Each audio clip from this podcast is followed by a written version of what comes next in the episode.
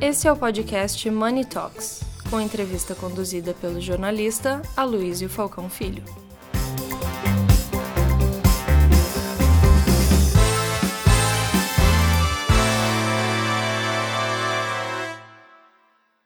Bom dia a todos. É, eu, quando estava vindo para cá, eu lembrei da primeira vez que eu peguei num computador que era um XT. Alguém, alguém teve essa experiência na vida? Um XT? Eu tive, nós tivemos. Não é? Era TK-85. TK. Teclado chiclete, chiclete. Exatamente. O do Google era um TK, isso? Porta. TK-85. Sabe que eu. Tá vendo só? Bom, naquela época era uma coisa incrível. O do Google foi um TK. TK, na verdade, era, era a sigla do, do inventor, que era Thomas Keller, se não me engano. Era, era um, nós vivíamos, então, a época, ou melhor, tínhamos saído da época da hum, reserva de mercado. Deixa eu desligar o celular aqui, porque ele está interferindo. É, nós tínhamos o, a reserva de mercado naquela época, era uma coisa assim impressionante. Imaginar que o governo poderia interferir dentro da. Bom, agora não é o meu, porque eu já desliguei. Então, é, é impressionante pensar que o governo poderia interferir na evolução tecnológica, impedindo que as empresas pudessem licenciar uma tecnologia vinda de fora. Naquela época, você tinha que, que você era, digamos, obrigado a comprar apenas equipamentos feitos no Brasil. E isso abria espaço para a clonagem de programas. Eu lembro que tinha um, um, produtor que ele copiava a Apple, ele chegou a, a copiar todo o sistema operacional. E isso é, demorou, teve um processo que demorou muito, acho que o Renato vai, vai se lembrar disso, em que eles é, maquiavam o, o código fonte é, para não parecer que era uma cópia. Só que tinha uma linha que era espe especialmente é, crucial para o funcionamento do equipamento e aquela linha eles não podiam mexer. Então, é, foram 32 algarismos que decidiram o processo em favor é, da Apple. Pensar que isso aconteceria no dia, nos dias de hoje é algo inimaginável, mas isso ocorreu. O governo ele, ele conseguia, por decreto, atrasar o desenvolvimento tecnológico do país. Curiosamente, quem começou a, a resolver esse problema foi o ex-presidente Fernando Collor de Mello, que acabou com, com as barreiras alfandegárias e os nossos carros, então, deixaram de ser carroças, como ele chamava. Né? Bom, é, nossa, esse barulho está incomodando mesmo. Será que não é melhor desligar?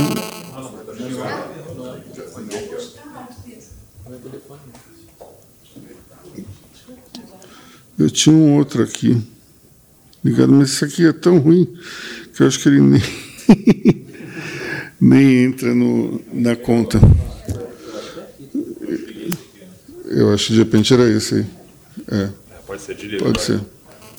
Bom, é, então o que a gente o que a gente tem hoje para discutir, basicamente, é, várias questões voltadas para a inteligência artificial que, diga-se passagem, não é exatamente uma inteligência, né? é, um, é um, uma forma de você processar rapidamente, analisar informações e, com isso, você é, oferecer, você ter acesso a respostas de uma maneira rápida. Uh, eu fiz um teste ontem à noite. E o meu teste foi o seguinte: eu primeiro escrevi no Google o que é Money Report. E daí a primeira resposta é sobre nós, Money Report, uma aba do nosso portal. Aí eu perguntei para o chat GPT, o que é Money Report? E daí ele me deu uma explicação em relação ao Money Report, que é um programa de TV americano da NBC, que não existe mais, por sinal. E daí eu, o que é Money Report Brasil? E daí vem uma explicação que é um portal que defende o liberalismo, até aí tudo bem. Fundado pelo jornalista Dion Dimucci. Alguém sabe quem é Dion Dimucci? Codinome do Luiz. É, vocês já viram, já ouviram, eu acho que é, uma música é, chamada Run Around Sue, que é um, é um clássico ali, aquela fase pós-Elvis. Enfim, Dion DiMucci é o cantor dessa música. E daí eu resolvi dar uma olhada na foto do Dion DiMucci e eu tenho um sósia, pessoal. É o Dion DiMucci. Eu sou muito parecido com o Di- Dion DiMucci que hoje deve ter uns 80 e poucos anos, enfim, eu devo estar meio acabado para minha idade, mas enfim. É, ele, então, o que o, o Chat GPT fez? Ele, ele pegou a minha foto e jogou no banco de dados quem era a pessoa conhecida mais parecida comigo, Dion Demuti. Enfim, isso mostra que a inteligência ainda não está exatamente muito inteligente, né? Então, é, mas não adianta a gente ficar é, é, parado, ou melhor, focado somente nesses problemas. É óbvio que isso tudo vai ser resolvido com o tempo e a inteligência artificial vai ser importantíssima na- nas nossas vidas. Então, estamos aqui para discutir essa questão. É, um, a gente vai ter aspectos mais práticos aqui da Redditor e também da Zux. Vamos ter o Guga falando um pouco mais de futuro e um lado importantíssimo que é o lado legal da coisa com, com o Renato, é, porque isso abre uma porta gigantesca aí de implicações legais. Então, é, vamos começar. Eu acho que seria interessante a gente começar de lá para cá, então, começando pelo Rafael, depois o, o, o Fábio, passamos para o Guga e fechamos com o Renato. Depois a gente abre para uma grande discussão. Eu acho que seria interessante cada um ficar entre 15 e 20 minutos, pode ser? Vamos nessa? Então é isso aí. Gol. Bom, na hora que você na hora que estava falando, eu não sei se você fez uma pergunta que a Cris ia falar no meu ouvido. você perguntou. É uma coisa para poder. Enfim, vou contar um pouquinho aqui da, do, que, que, do que, que a Zux vem fazendo e como é que a gente vem gerando alguns cases na parte de inteligência de dados e depois falar um pouquinho sobre a questão de inteligência artificial. Né? Um pouquinho explicando a Zux, como o nosso vídeo falou, muita gente não conhece a gente, mas a gente conhece, eu acho que 98% dos brasileiros. Né? É, a Zux, eu fundei a Zux em 2010, sou empreendedor, comecei a empresa no Rio de Janeiro e a gente começou com uma plataforma de gestão de Wi-Fi para hotéis. Então, quando você vai na maioria dos hotéis hoje do Brasil e vão se conectar no Wi-Fi, a plataforma que está por trás dessas grandes redes somos nós. Né? Número do apartamento, sobrenome, vocês vão lembrar da gente a partir de agora. Em 2016, a gente pivotou essa ideia e a gente começou a usar o Wi-Fi como meio de capturar dados, entender comportamento de pessoas em locais físicos, é, sempre na camada de software, nunca na camada de hardware, ou seja, a gente começou a se plugar em redes de Wi-Fi existentes para, a partir daquele momento, a gente começar a capturar dados.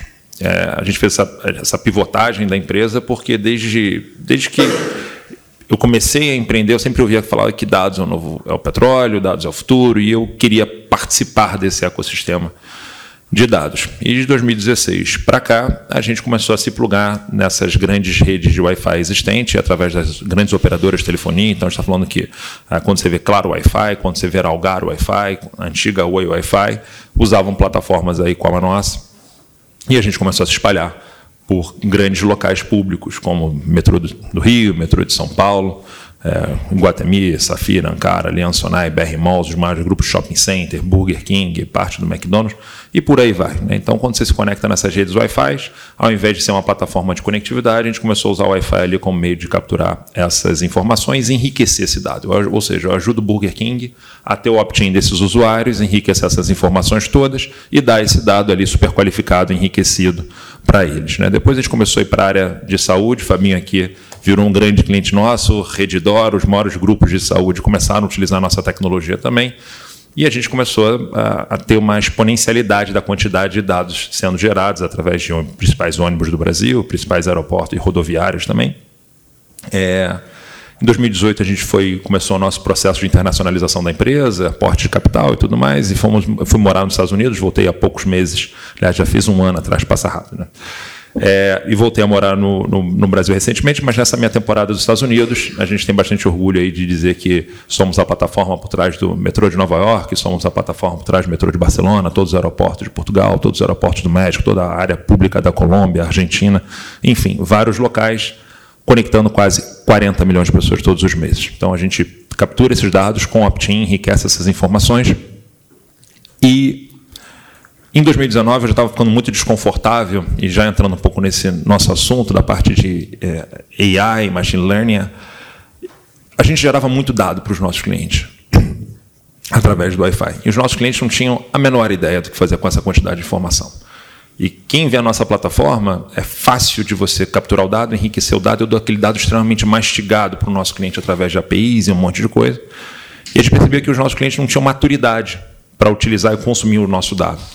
E não estou falando do cliente no Brasil, não. Estou falando do cliente como metrô de fora, como grandes cassinos americanos. A Choice Hotels tem 5 mil hotéis nos Estados Unidos e gasta uma barbaridade na parte de dados. E eles não, não, não sabiam tangibilizar aquilo em valor. E investimentos fortunosos em AWS, investimentos fortunosos em times de engenheiros, cientistas, e bota isso, porque eu quero, eu quero estar nesse jogo, né? A partir de agora não sou uma empresa de hotelaria, eu sou uma empresa de dados, agora não sou uma empresa mais de transporte, eu sou uma empresa de dados. E começou essa loucura das pessoas deixarem de pensar no seu core e tentar virar uma empresa de dados, e virou uma quantidade de água absurda isso. Né?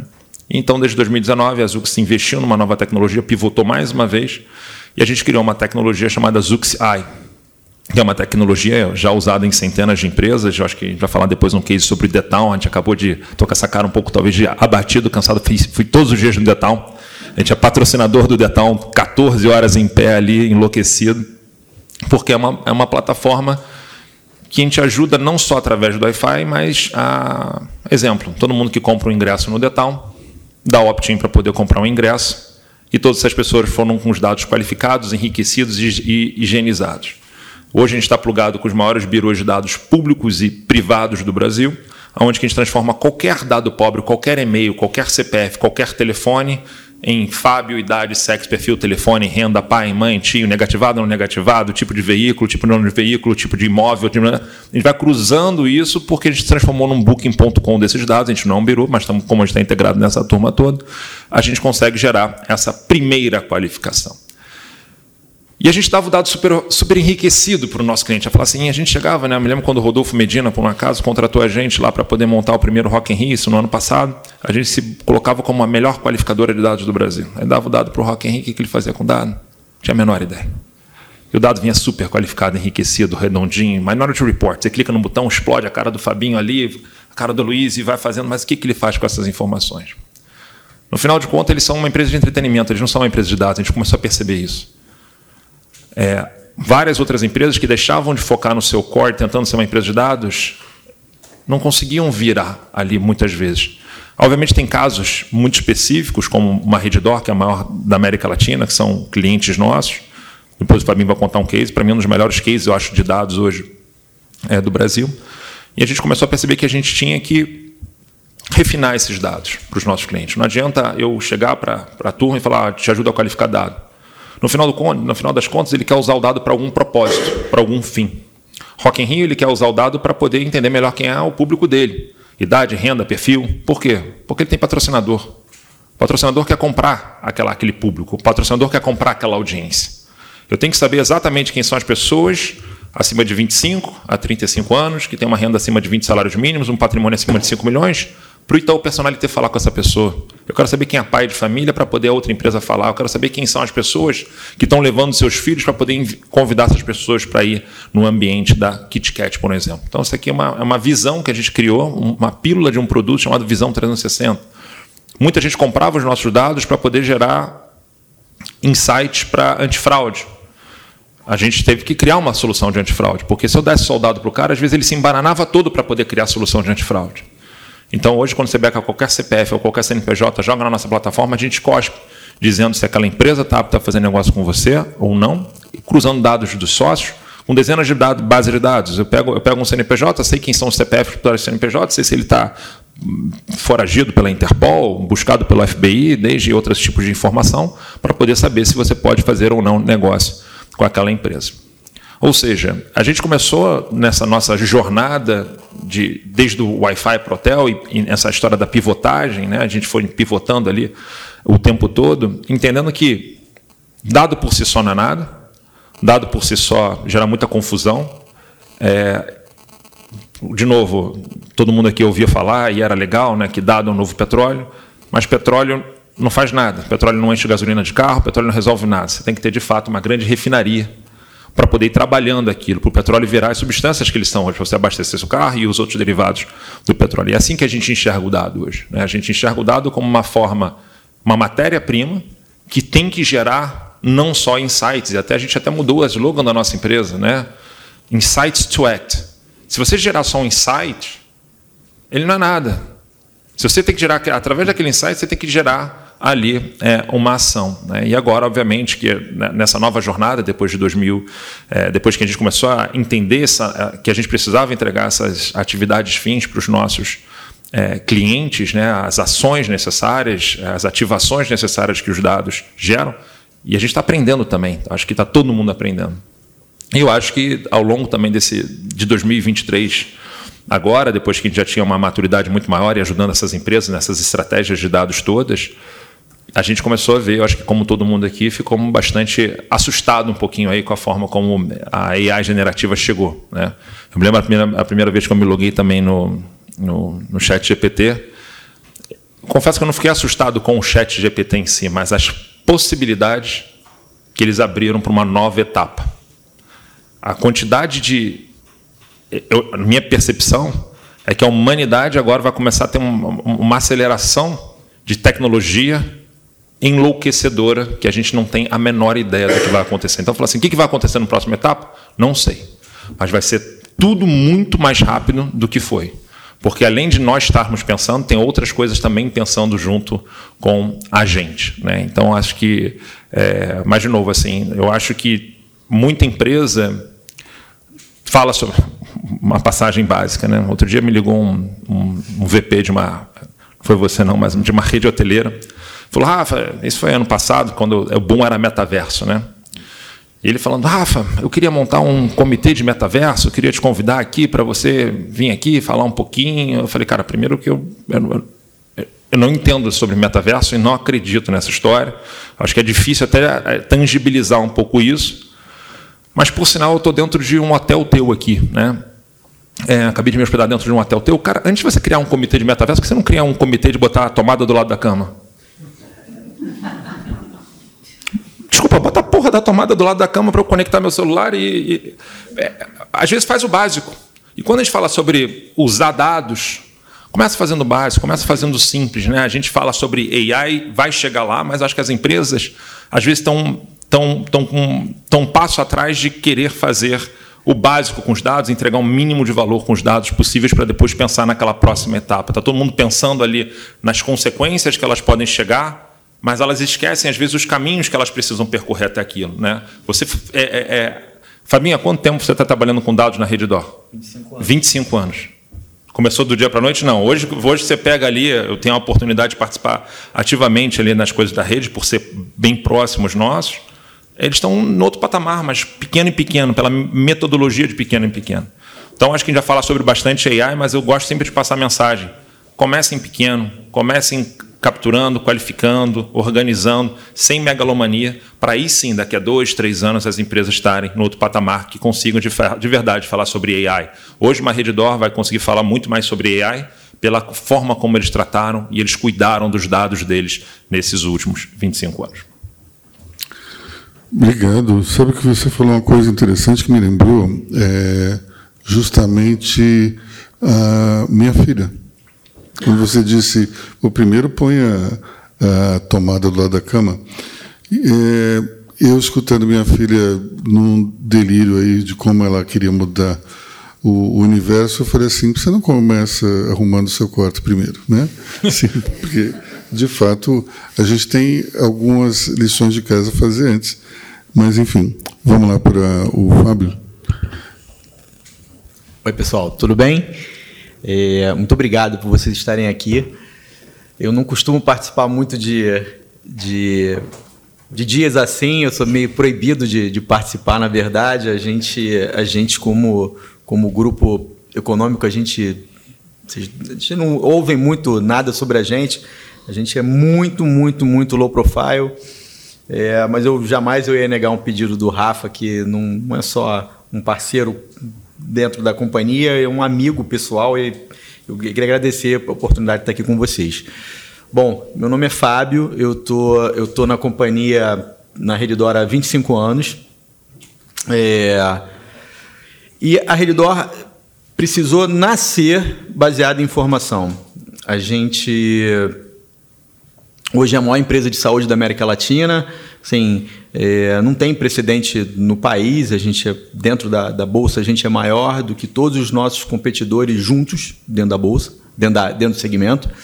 E, e, e essa, e essa, esse, esse, essa grandiosidade que a gente chegou, ela foi 100% baseada em informação, desde o começo da companhia, desde 1998.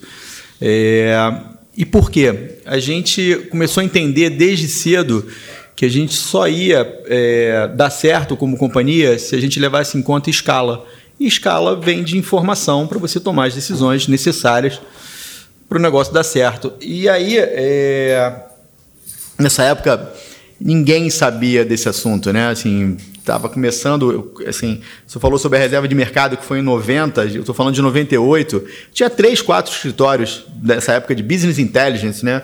Que é que era, que era a, a, grande moda da área de dados nos Estados Unidos e estava vindo para o Brasil.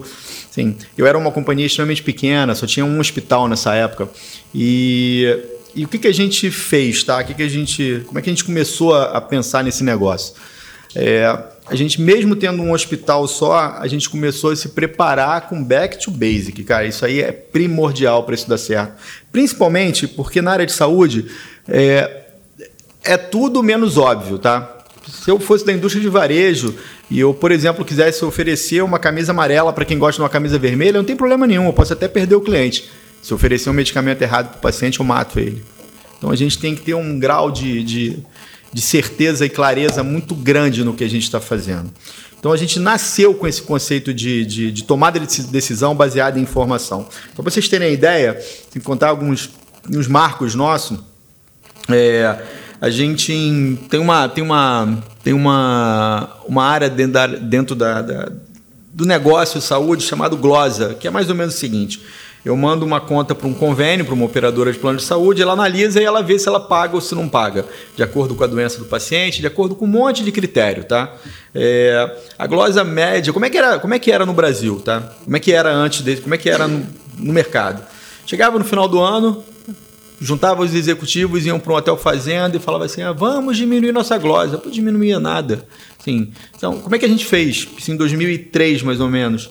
É, a gente começou a entender que, por exemplo, a glosa média, a glosa média do mercado de saúde gira em torno de 9%, da Reridor é 3%. Como é que a gente conseguiu? Isso é, ao invés de a gente chegar e atirar para tudo que é lado, não. A gente entendeu que na UTI adulto, no convênio tal, paciente com tal faixa etária, o medicamento Ambisome, eu tenho uma glosa de 70%. Eu vou tacar ali. Então a gente começou a atacar pequenos pinpoints assim, e isso deu um resultado absurdo. É, então a gente desde muito cedo a gente já, já, nasceu com essa, com essa cabeça, senão a gente não estaria aqui. A verdade é essa. Hoje eu tenho 74 hospitais com 63 bases de dados separadas e, e, e com 10 sistemas operacionais de hospital diferentes. Eu vivo de comprar hospital, eu vivo de M&A. Então, o que faz a Reddor ser uma rede é a área de dados. Isso é até um negócio interessante. É... Eu, eu não faço parte da área de tecnologia, minha área é business. Eu respondo para o CEO da companhia, completamente afastado, não tem nada a ver com isso. Minha área é negócio. A tecnologia ela me ajuda a trabalhar. Mas eu não sou, não, não sou de área tecnológica. É, isso faz muita diferença de sucesso e fracasso nessa área. Não dá para a área de dados ser um subconjunto da área de TI, eu não acredito nisso, tá? Para realmente esse negócio dar certo.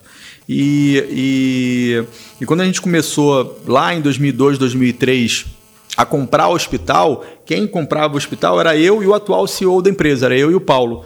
Gente, eu ia com o laptop debaixo do braço, a gente ia lá, eu pegava os dados Aí entendia mix de convênio, mix de glosa, mix de fornecedor. É, e a gente fazia uma proposta de comprar o hospital. A gente foi começar a fazer due diligence, fazer valuation em 2010 é, quando a gente comprou o São Luís aqui em São Paulo, que já era um negócio gigantesco, na época foi o maior negócio da nossa história. E, mas até então era extremamente, não vou falar mambembe não, mas era realmente muito, muito artesanal, a gente não tinha dinheiro. Então a gente, o que a gente fazia era se preparar o máximo possível com informação. É, e aí a gente foi crescendo. Hoje eu tenho, hoje eu sou, eu sou sócio da, da companhia já desde 2010. É, e, e, hoje a gente, a nossa a área tem 220 colaboradores, é, inclusive a área de LGPD está comigo, acho que faz todo sentido que a área de dados, área de LGPD fique dentro da área de dados. É, e a gente, e a gente é uma, e a gente cuida tanto da Reridor quanto Sul América, que a gente recém adquiriu no ano passado. É, falando agora sobre os cases de IA, é, aí falando sobre o. Eu tenho que correr com o tempo. Falando como o back to base desse, desse negócio. Ah, um ponto importantíssimo, tá? É, como eu falei para vocês, a gente, a gente é um hospital que cresce muito por aquisição, né? A gente só no, só no retrasado, ano passado a gente só comprou Sul América, mas ano retrasado a gente comprou de, 17, é, 17, a gente comprou 17 hospitais, desculpa. A gente comprou 17 hospitais em 2021. É, e aí, um custo administrativo de um hospital no Brasil, ele gira em torno de 15%. O nosso é 4. Como é que a gente consegue isso? A gente, e a gente faz essa mágica em 15 dias.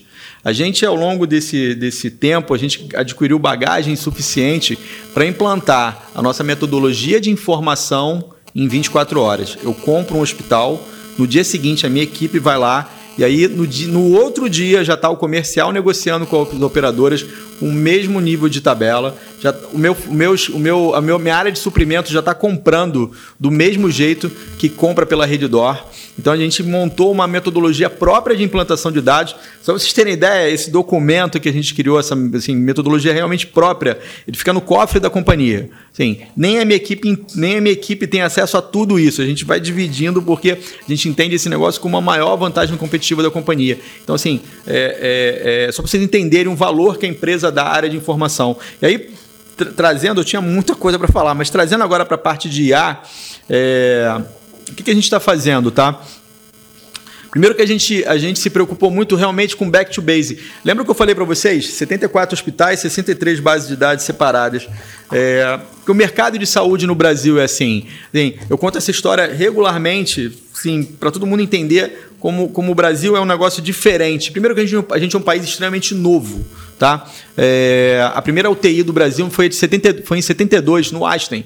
É, o mercado de saúde privado no Brasil ele nasceu basicamente na década de 40. Até então a gente só tinha Santa Casa. Pegava um médico de uma família mais abastada, juntava com outro médico de uma família mais abastada, compravam um sobrado no município, colocavam 40 leites. Esses 40 leites passaram para a primeira geração de filhos, 50 leites, passaram para a segunda geração de netos, para a segunda geração que são os netos, 60 leites. O Brasil hoje possui 4.700 hospitais privados com média de 60 leites. Essa conta não fecha de jeito nenhum, tá? Por isso que a gente cresce assim comprando hospital. Só para vocês terem ideia, ideia, durante o nosso IPO, a gente achou um documento escrito em 1920 nos Estados Unidos, fazendo um, um, um, um, estudo dizendo que um hospital privado, para ter lucro, ele tinha que ter no mínimo 150 leitos.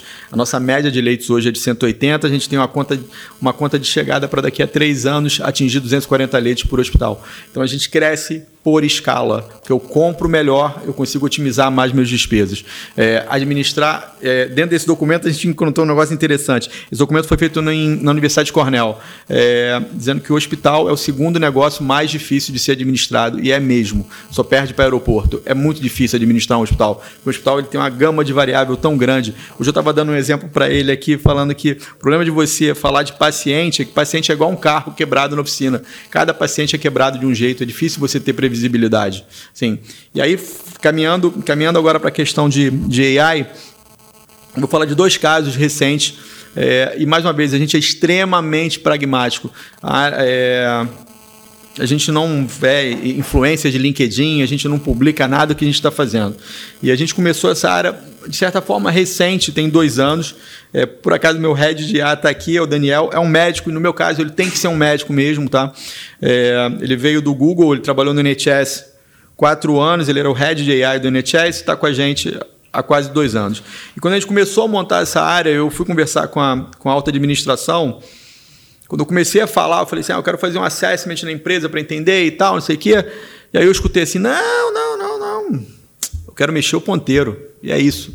A gente, é, a gente detesta solucionismo. Então a gente, ao invés de fazer o, o, o, a, a, o metaverso do AI, não, não tem nada disso, cara. Vamos resolver um problema básico, vamos mexer o ponteiro, vamos melhorar a eficiência operacional. Então, assim, esses dois casos não tem nada de diagnóstico. Assim, eu sou um, assim, eu não vou mexer no dia a dia da relação médico-paciente, nunca vou fazer isso. É uma loucura isso. Sim. Então, o que, que a gente está fazendo? E até tem um ponto importante. O Daniel, ele continua muito próximo lá do NHS. E aí, no ano passado, eles chegaram à conclusão que eles tinham, acho que, 175 algoritmos de AI para diagnóstico e nenhum deles fez diferença na vida do paciente. É, e é isso. Então, assim, é, é isso. E, e, eles abandonaram essa linha para operação, que é o que a gente, como, como Redditor, faz hoje. Então, o que, que a gente. São dois casos interessantíssimos. E olha como é que isso é importante. O, o, o é, eu sou um hospital geral. Então, eu tenho, vou falar da questão do câncer de mama. É, paciente vai no ginecologista, o ginecologista pede uma, uma mamografia é, é, para mulher com mais de 40 anos. Ela faz a mamografia, vocês não imaginam a quantidade de gente que nem vai pegar o exame, tá? É enorme, tá? Ou ela pega o exame, lê, não volta na ginecologista dela, é, se perde no sistema completamente. É, câncer de mama, pessoal, tem, tem uma classificação chamada BIRADS, é, que ela vai de 1 até 5, até 6, na verdade, mas 6 é mastectomia. É, então vamos falar de 1 até 5. 1 e 2 é normal, benigno, massa benigna. 3 é, uma, é o, é o BIRADS que você tem que acompanhar. E 4 e 5, 4, 60%, 50% de chance de, de virar um câncer maligno e, e o 5, 70, 80%. Então, isso é muito sério, né? E aí o que a gente fez? A gente criou uma NLP que analisa no momento que. Eu não, eu não vou mexer no diagnóstico, eu não posso fazer isso. Porque alguém carimba isso, é um médico carimba isso, eu não vou fazer isso. Mas eu analiso esse, esse, esse laudo e aí eu detectei que esse paciente tem BIRAD. Só para vocês terem ideia de volume, eu atendo 10 milhões de pessoas por ano né?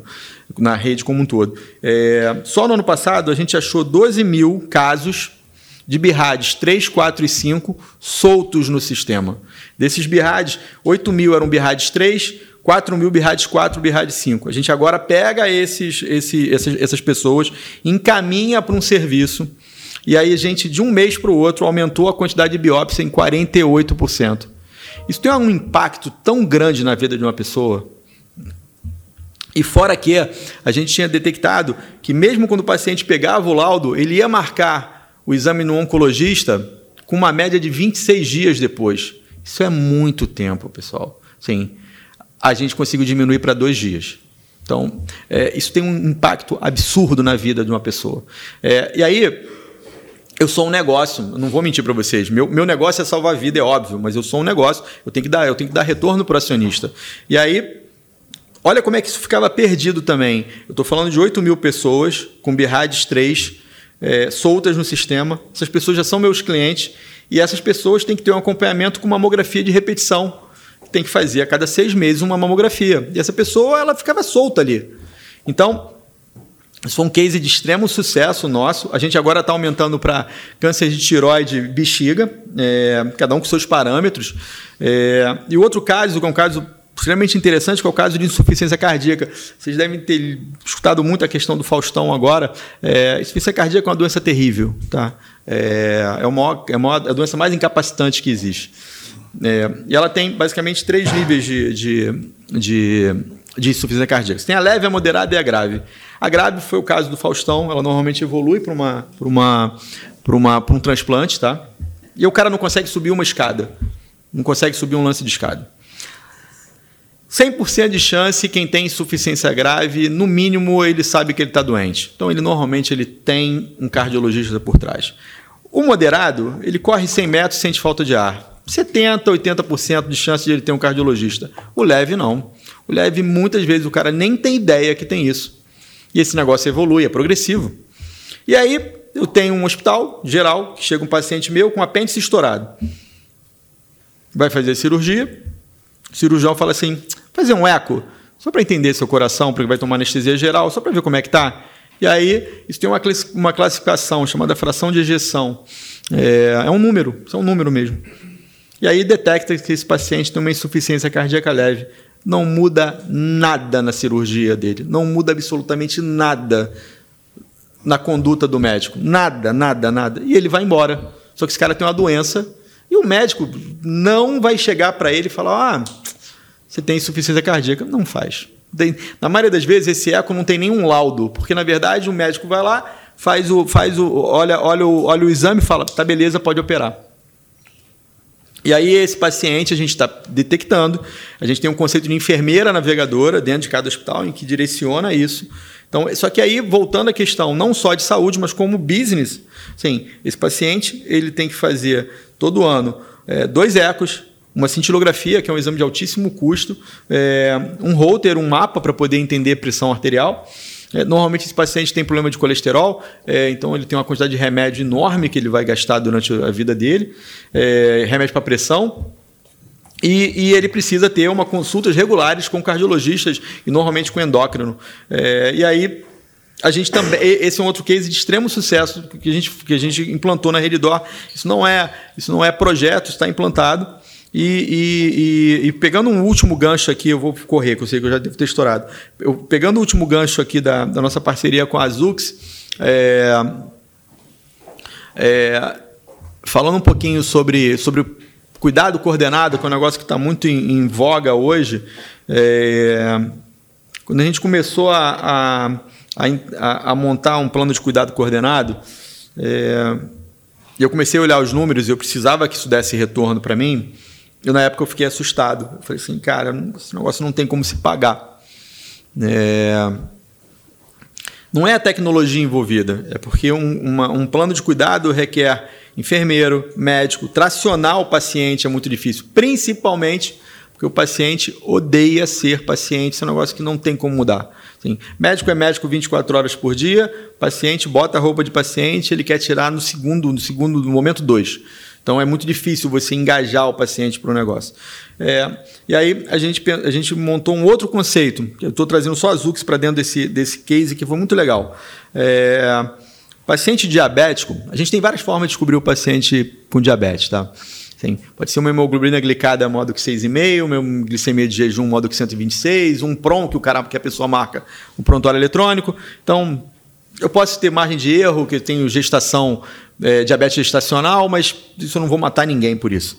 É, descobri que o paciente é diabético. O paciente diabético, pela literatura, tem que fazer no mínimo cinco consultas por ano. Uma consulta com cardio, uma com endócrino, uma com oftalmo, uma com nefro e uma com clínico geral.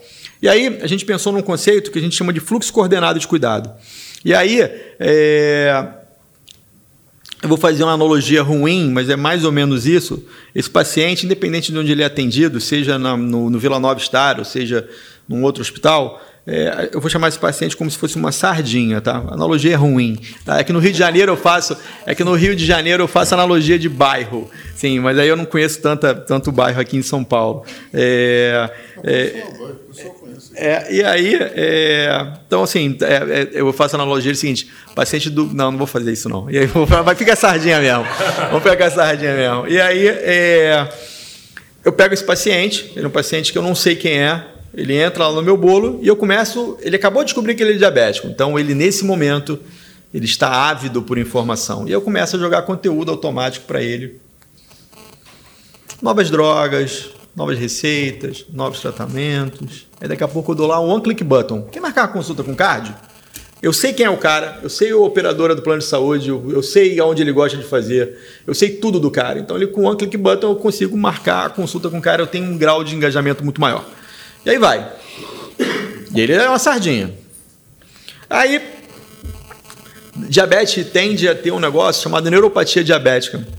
Diabético costuma ter, com o tempo, dor crônica. E aí eu boto lá um questionário no meio do e-mail que ele recebe. Possui dor crônica? Sim. Se sim, eu jogo ele em outro fluxo. Ele continua sendo uma sardinha. Marcar consulta com o neuro. E eu vou ali, cuidando do cara, entendendo as informações do cara, entendendo quem ele é, tentando, fazendo com que a diabetes dele não progrida para ele começar a ter problema renal e tal, e assim vai. Só que esse paciente, ele vai fazer, só que esse paciente, ele faz uma biópsia Fa- fa- fa- esse paciente ele faz uma colono e eu, quando, quando ele faz isso, eu descubro uma massa na coluna dele. Aí esse paciente vira um atum. Eu pego esse paciente e eu encaminho ele para uma enfermeira, porque eu quero que ele faça a biópsia comigo. Se tiver que fazer uma cirurgia, fazer comigo. Se, quiser fazer, se tiver que fazer quimioterapia, fazer comigo. Eu vou cuidar do cara, tratar o cara, cuidar da pessoa, salvá-lo. E quando eu terminar de salvar, ele volta a ser uma sardinha e assim vai. E aí essa equação fecha. O que, que a Zux tem a ver com isso? Esses direcionamentos de comunicação, como, como o meu paciente, ele não é só dentro da Zux um paciente Redditor, ele é um cliente de hotel, ele é um cliente de, de, de aeroporto, eu começo a ter esses pontos de contato de forma muito mais assertiva. Sim, fez uma diferença gigantesca na nossa vida quando a gente começou a abandonar, de certa forma, o meio tradicional SMS, e-mail. A gente começou a utilizar a plataforma da Zux para fazer cluster de paciente de forma mais mais precisa. Então, assim, fez uma diferença gigantesca nesse processo. É, essa parceria que a gente, que a gente fez com ele. Hoje a gente está saindo um pouquinho de Redditor, só para fechar. Hoje a gente está com, com, um piloto dentro da Sul América para fraude. Todo mundo está vendo o problema que está acontecendo de fraude, os fraude de plano de saúde. E a, a, a Zux está nos ajudando a montar uma estrutura antifraude dentro da Sul América. Pessoal que tinha muita coisa para falar, mas já estourei o tempo há bastante tempo já. Obrigado. Obrigado. Tudo bem. Ô, Fábio, eu vou te falar uma coisa que eu acho que você não sabe. Eu, quando era garoto, eu tinha uma carteirinha de um plano do Hospital São Luís. Ah, que legal. Era, tinha um plano, era, eu esqueci o nome É. do plano. Tinha, tinha um plano de saúde. É, eu acho que foi um dos primeiros planos, é, porque o meu vizinho, a gente morava perto aqui do Hospital São Luís. E daí o meu vizinho tinha. Aí um dia o meu pai encontrou com o pai dele e falou assim: pô, é que eu tenho essa carteirinha aqui. Eu lembro direitinho que meu pai dizia: não, a gente é sócio do São Luís, como se fosse um clube. E daí foi a primeira vez que eu acho que a gente teve um, um plano de saúde. É, vamos então agora, Google. Google, eu acho que você tem.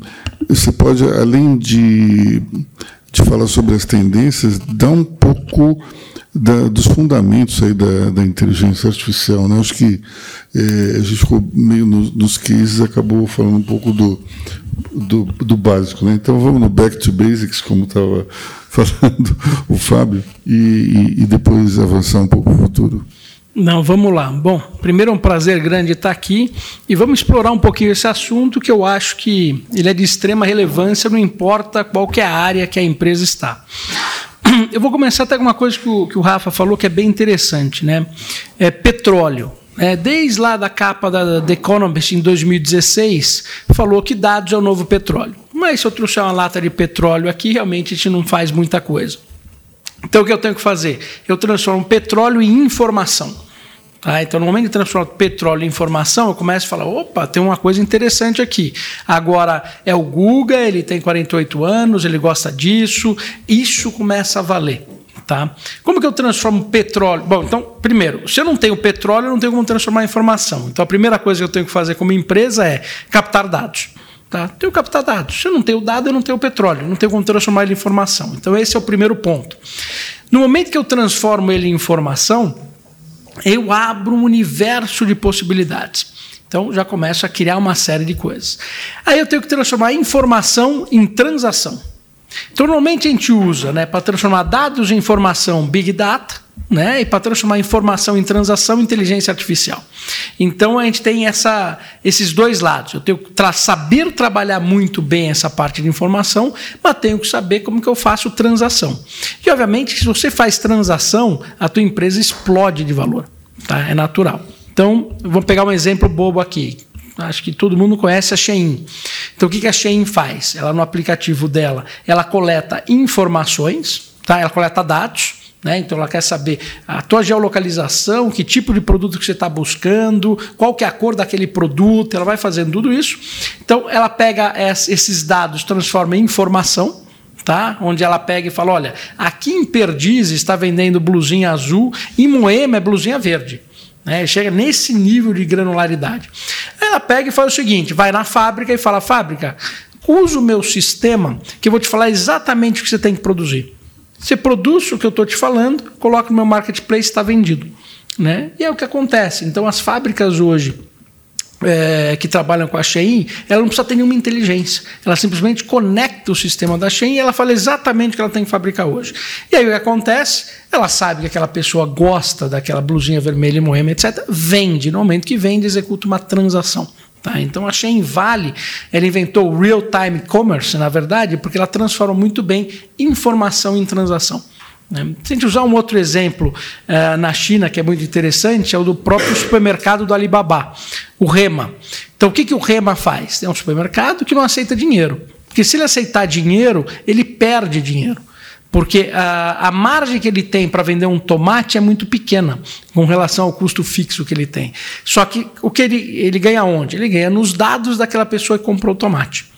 Então ele pega, você vai obrigado a baixar o celular, você vai usando o celular para fazer as compras lá dentro, ele começa a entender quem é você, entender quanto você gasta, você gasta lá 500 reais por, por semana, você compra carne, chocolate, etc. Você está fazendo isso por um, dois anos, de repente você passou a comprar frango, bala e diminuiu o seu uh, ticket médio em 50%. Tá? Aquilo já levanta uma, um flagzinho, opa, né? O que, que aconteceu com aquela pessoa? Né? Então ela perdeu a renda, o que, que é? Então ele já começa a identificar isso na ponta.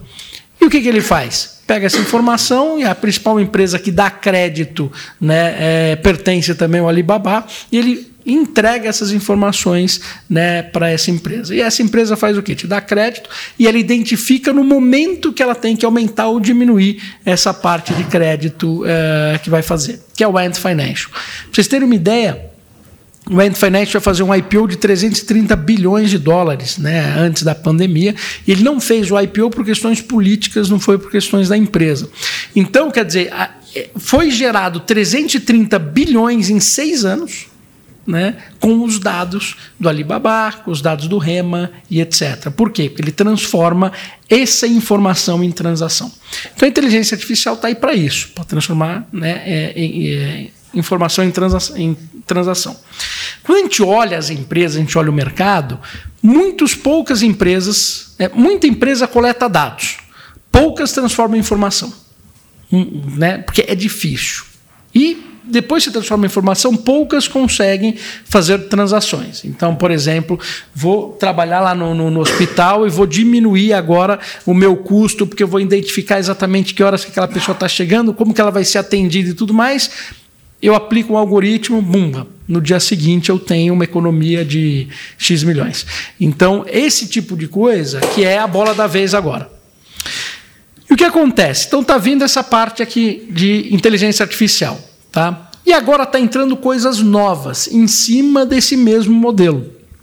E eu gosto de falar dessas coisas novas quando a gente fala de tecnologia. Né? Então, a tecnologia ela se transforma muito durante o tempo, por quê? Porque ela se combina com outras tecnologias. Então, quando a gente vê um negócio e fala, poxa, mas como que isso aconteceu? Eu não estava vendo isso acontecer. É porque essa tecnologia se juntou com outra, se juntou com outra, e essas três juntas geram um negócio novo. E esse negócio novo ele é muito mais poderoso, porque ele absorve os, as três tecnologias. Então, se eu fizer um exemplo bobo, é, você faz faz biologia e você faz ciência da computação. Cada um consegue impactar o mundo de uma forma. Mas se você faz ciência da computação e biologia, você tem engenharia genética. A engenharia genética impacta mais o mundo do que a biologia, do que a ciência da computação em separado. Então, quando a gente mistura essas coisas, a gente começa a ver uma evolução muito grande. Isso está acontecendo dentro do ramo de inteligência artificial. Por quê? Quando a gente fala de inteligência artificial, você tem vários aspectos dela. É como se fosse medicina. Né? Eu tenho dermatologia, cardiologia, etc. E normalmente a dermatologia não conversa com a cardiologia. E era a mesma coisa na inteligência artificial. Né? Então, eu estou fazendo machine learning, outro está fazendo rede neural, outro está fazendo algo diferente. E cada um impacta né, dentro da sua área, mas poucos estão fazendo todas ao mesmo tempo. Então, quando a gente fala de inteligência artificial generativa, na verdade, que é onde sai o chat GPT, ela é uma combinação de todas essas ciências dentro da inteligência artificial. Então, se a gente olhar como funciona, é até que de forma é simples o formato. Né? Eu tenho uma rede neural, tá? É, e basicamente ele faz o seguinte: eu vou para Campos do Jordão e vou comer um fundi. Eu vou para, Guaru, para o Guarujá e vou comer um peixe. Então ele calcula qual que é a probabilidade da próxima palavra acontecer. Só que para eu estar preciso, não adianta eu ter só uma frase, né? Eu preciso ter né, um texto maior. Então, um chat GPT, por exemplo, ele calcula, que nem eu falei agora, né? É, você vai para Campos Jordão, Campos Jordão é uma palavra importante, comer, fundir. Né? O chat GPT faz isso com 8 mil palavras para trás tá? na hora de calcular se você vai comer um fundi ou um, um peixe. E como ele faz isso com 8 mil palavras para trás, ele te dá uma probabilidade da próxima palavra. Então, se eu treino aquele, é, aqueles dados, peguei diferentes dados e treinei, ele me dá qual que é a probabilidade de aparecer aquela próxima palavra. Né? Então, o que o Aloysio falou, por exemplo, poxa, peraí, eu vi Money Report na base que foi treinado, uma base em inglês, provavelmente, né? eu tenho Money Report aparecendo mais em inglês. Né? E depois, para identificar, ele vai olhando estatisticamente. Toda vez que faz a pergunta, ele faz uma conta estatística nova. Então, o que acontece? É natural que a gente vê o que a gente chama de alucinação. Né? Então, quando você fala, ah, a inteligência artificial alucinou, por que ela alucinou? Ela começou a criar coisas que não existem. Né? Porque ela está olhando estatisticamente aquilo que ela está criando, ela não tem um, um senso crítico para falar, pô, o que você está falando aqui é bobeira. Né? Peixe não voa. Né? Só que você foi treinado numa base que o peixe voava. Então, ela vai falar que o peixe voa. Então, a gente já começa a entender algumas coisas.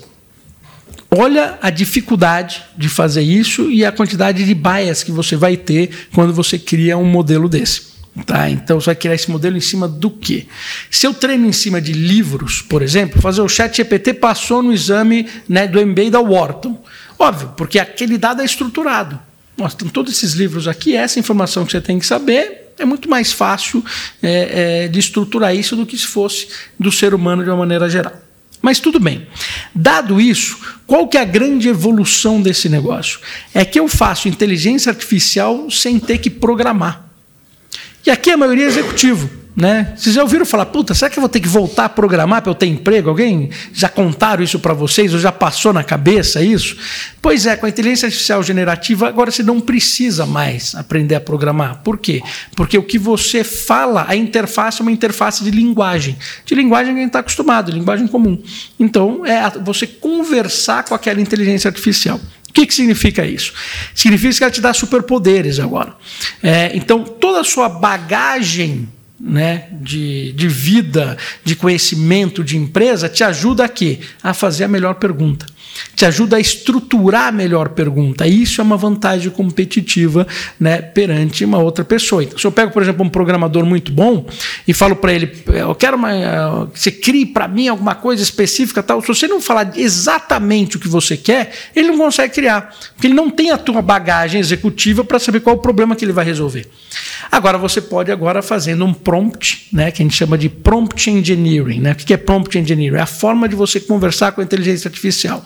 Então você escreve esse prompt e, na verdade, o que, que ele é? Putz, eu quero que você resolva um problema assim assado, que você tire isso, coloque isso e etc. E ele vai te trazer uma resposta. Eu gosto até de brincar que eu não sei desenhar. Então eu vou desenhar um horror, né? Desenho casinha, aqueles bonequinhos com um palitinho e só é isso. Só que eu fui lá no Mid Journey e aprendi a usar o Mid Journey. Né? E fiz alguns prompts no Mid Journey, né? usando então que tipo de câmera que ia estar usando, né? e por aí vai. E eu tiro imagens absurdas. Então, quando eu mostro uma imagem que eu criei, as pessoas falam, cara, como assim? Essa imagem é de um profissional. Eu falo, pois é, né? eu fiz um prompt, na verdade. Fiz uma casa. Né? Então, eu queria uma casa que tivesse, por exemplo, né, com, com uma mistura do Kogan com o Frank Gehry, que fosse uma casa feita de quatro quartos, com vidro, madeira e concreto. Foi estruturando do jeito que eu queria essa casa, ele me entregou várias opções de casa. Eu fui tunando isso, aí vou no arquiteto e falo, eu quero essa casa. Então, isso que eu fiz foi o quê? Que a gente chama muito de General AI. Então, eu estou pegando um Mid Journey, um chat GPT, que ele faz tudo que, que vai entrar na moda agora? O Narrow AI. O que, que é o Narrow AI? É quando eu pego um especialista que conhece aquele assunto e ele afunila aquela inteligência artificial. Em outras palavras, fiz aquela casa no Mid Journey. Vou numa Narrow AI colocar aquela casa, agora quero saber o seguinte: eu quero saber. É, a planta dessa casa, então eu vou estruturar na ferramenta como funciona uma planta, né, para ela estar tá lá direitinho, com a legislação específica daquilo. Eu vou querer o BIM, né, quer dizer, dos produtos que vão estar tá lá dentro, porque eu já vou fazer o orçamento desse negócio. Então eu vou estruturando, eu pego os especialistas que conhecem cada coisa, estrutura e essa casa sai a planta com orçamento, né, com tudo direitinho, inclusive, né, com, o projeto, né, de estrutura e tudo mais. Né? Então a gente vê isso. Isso vai acontecer em todas né, todas as áreas né, que a gente vai começar a trabalhar isso. Então, cabe a nós fazer esse trabalho específico né, de criar o tal do Narrow AI. Né? Então, como que a gente pega essa inteligência e coloca? E o fato de você ter uma linguagem natural, que para a gente ainda não é natural, o que, que significa? Vocês lembram daquele filme Her? Né, que o cara se apaixonou pelo computador? Né, que era uma mocinha e tal. Pois é, aqui hoje a gente está muito próximo dessa ficção científica né? Porque eu consigo me apaixonar por uma inteligência artificial. Ué, se ela falar o que eu gosto, do jeito que eu quero, se ela está conectada na internet, se ela faz todo aquele processo, você se vicia até psicologicamente naquilo. Né? Por que não? O que, que muda? Né? Principalmente se for uma pessoa que nasceu com internet. Nasceu jogando jogo, né, tendo a sua relação de vida no jogo, né, dentro da rede social e etc., e não necessariamente humana né, a gente vai começar a ver esse tipo de coisa acontecer. E aí vem um problema quando a gente fala até de Brasil, né, é, problema ou não, é uma, mas é uma questão. E eu posso até perguntar para o Renato aqui. Se eu fizesse o chat GPT, eu fui lá e busquei todas as informações aqui no Brasil de tudo, todos os livros, etc. Criei o chat GPT, vou lançar o chat GPT né, como empresa aqui no Brasil. E eu vou lá no escritório do Renato e falo, Renato, posso lançar essa empresa? Né, o chat GPT aqui no Brasil, né, provavelmente ele vai, os cabelos dele vão ir para cima e vai falar, mas peraí, de onde você pegou essa informação? Não, eu, eu crawlei tudo.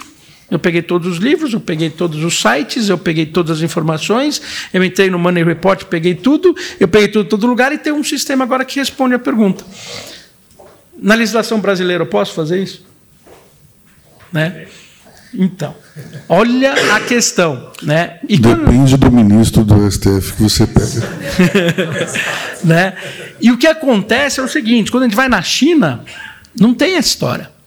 E quanto mais dados, mais poderosa fica o quê? A rede neural que vai entregar aquela informação menos dados, o que acontece? Acontece que o Luiz falou, falou, eu não tenho dado suficiente para entregar uma resposta. Eu preciso ter muita informação para pegar uma resposta. Então eu tenho que coletar muitos dados para pegar uma resposta. Né? Então, a gente, tá, vai, vai entrar num, num, dilema interessante. E aí, quando essas tecnologias começam a se misturar, começa a ficar interessante. Então, estou falando de uma rede neural, tá?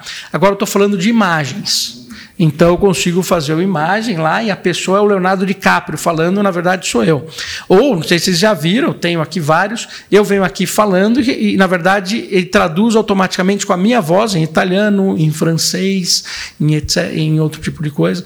Então a gente vai começar a misturar tudo isso. No momento que a gente começa a misturar tudo isso e eu conecto isso com a internet, conecto isso com os sensores né, aqui dentro, a gente vai ter os agentes. E esses agentes são o quê? Essas internets que você conversa. Né? É, e se um agente ele é muito assertivo, você confia nele. Né? Então, se eu vou para a Amazon, para a Alexa da Amazon e falo, Alexa, qual que é o melhor carro para eu comprar? Em quantas prestações? E o melhor seguro? Se a Alexa acertar, né? Puta, game over. Tipo, você vai confiar na Alexa. Né? Tudo que ela falar, você vai confiar nela. Né? Quem aqui usa o Waze? Né? Quem questiona o Waze? O que acontece quando você questiona o Waze? né? Entendeu? Eu desobedeço. É, é, o Waze é um trusted agent, né? porque ele acertou tanto na sua vida que até quando você questiona ele, você fica com medo. Entendeu? Então imagina que esses trusted agents vão entrar na vida de todo mundo, por quê? Porque é uma linguagem natural que vai estar no carro, vai estar no computador, vai estar no celular, vai estar em um monte de lugar, né? E ele usa de o quê? Informações. Aí vem aquela questãozinha, né? Eu sou dono do Waze, né? E eu vim comprei uma rua aqui do lado e fiz um monte de loja feminina, né? Para roupas para mulheres, né? De um público de 30 a 50 anos, renda tal, tal, tal. E toda vez que alguma mulher dessa que tiver no meu target fizer um caminho, eu vou desviar por aquela rua e vou vir, vou aumentar aquele fluxo em 2 mil por cento. Eu posso fazer isso? Vocês vão saber se eu fiz isso? Né? Mas se eu tenho um trusted agent, né? vocês entraram no chat GPT agora e coloca, qual, é, eu sou um homem de 40 anos, qual que é o melhor tipo de produto para eu passar na pele? Ele vai dar lá, lá Roche Posay, vai colocar uma série de produtos. Quem decidiu quais são esses produtos? É, é a mesma coisa. Então a gente vai começar a ter que entender agora também o que, que a gente vai viver, onde estão os vieses das coisas que estão aqui dentro, e é muito difícil. Hoje, assim, um, um, uma modelagem treinada tipo ChatGPT, que tem, sei lá, 3, 30 trilhões, 3 trilhões de parâmetros, como é que você vai descobrir lá dentro? Onde é que está a coisa? Então, com isso, né, foi mais deixo para o pessoal pensar e colocar as perguntas difíceis aqui para o Renato, que vai ter que responder agora tudo isso. Obrigado, Guga. É, aquela foto que eu pedi, tá, tá aí? Tá quase. Então vamos lá, vamos passar para o Renato, depois então mostrar um, um exemplo prático do que o Guga falou aqui. Vai lá. Bom dia a todos. Ser um bom dia a Milton Mourão, né? Assim. Me inspiro no vozeirão do Aloísio. Aloísio Falcão. Né? Você basta fumar alguns charutos que você fica com essa voz de Mário Covas. Não tem... Eu sou um grande fã do Aloísio, especialmente quando ele posta aos sábados aquelas trilhas sonoras, anos 80, e ele coloca a foto dos LPs. Aliás, eu nem ia começar falando disso, mas eu vou fazer um link. Aqui não é, é só realmente um, um, elogio sincero da admiração que eu tenho por ti, por toda a sua família, pela Cristina, enfim. Prazer em conhecê-los e em revê-los. Sempre um prazer estar aqui. Cristina, tem a foto? Quer passar a foto? Não, não, vamos, não? vamos primeiro, depois a gente. A gente Hoje. Então, agora já está no jeito. Bom, é o seguinte, é uma foto que o Ricardo, que o, o Ricardo Lordes passou uma foto aqui. Ricardo, levanta e explica essa foto. E depois que ele explica. Bom. é- Essa foto aí, ela foi feita por inteligência artificial lá na agência. O diretor de arte começou a programar para até uma foto de um tubarão capturado num navio. Escreveu, escreveu, escreveu e saiu isso aqui. E saiu esse resultado aqui. E aí a gente fala, né? Se eu precisasse de uma foto realmente dessa aí, uh, eu teria que. O custo de pegar um fotógrafo, colocar num navio, esperar o tempo dele fazer esse negócio. Esse tubarão podia não ser o tubarão que ele encomendou, podia ser um tubarão pequenininho, com os dentinhos que não eram tão assustadores, etc. Isso daí custou algumas horas de trabalho de um diretor de arte. E só. Pois é. Então, acho que isso, isso resume bem tudo aquilo que o Guga estava falando. É, é uma questão é, que muda completamente o nosso jogo e também questiona muito a questão de quem agrega valor ou não. Ou então os atalhos de, de, desse, dessa situação para agregar o valor. Né? Como o Ricardo estava falando, você tem que contratar um fotógrafo, tem que embarcar esse fotógrafo, precisa é, precisa ter o tubarão certo, a luz precisa estar de, um, de uma forma interessante, a pose do, do, do sujeito que soltou o arpão também conta. Agora, vamos supor que, ah, não gostei, eu quero um pouco mais afastado. A inteligência artificial vai fazer. Não, vamos fazer uma foto de cima. Ela vai também fazer. Ah, vamos então, está meio nublado, coloca um dia de sol também vai fazer. Isso é um, uma mudança de regras absurda, porque isso é somente na parte da, digamos, da fotografia, da publicidade ou do jornalismo. Depois de um tempo, como é que a gente vai saber o que é verdadeiro ou o que não é, né? E agora eu passo de novo aqui para o Renato. Renovando os meus elogios à família Luísio Falcão, que mostra sempre os LPs, se eu ia fazer o link do LP com a realidade atual, é, os long plays, né? Aqueles discos de vinil que armazenavam né, a partir dos, dos riscos, armazenavam dados que geravam informações. Só que eles eram restritos. Eu estou bolando agora, não ia falar disso, tá? Isso evoluiu para o CD, depois para o DVD. E só para abrir um pequeno parênteses, quando foi para o CD, nós come... antes do CD nós tivemos o, o VHS para vídeo e Betamax. Eu pulei a fita cassete.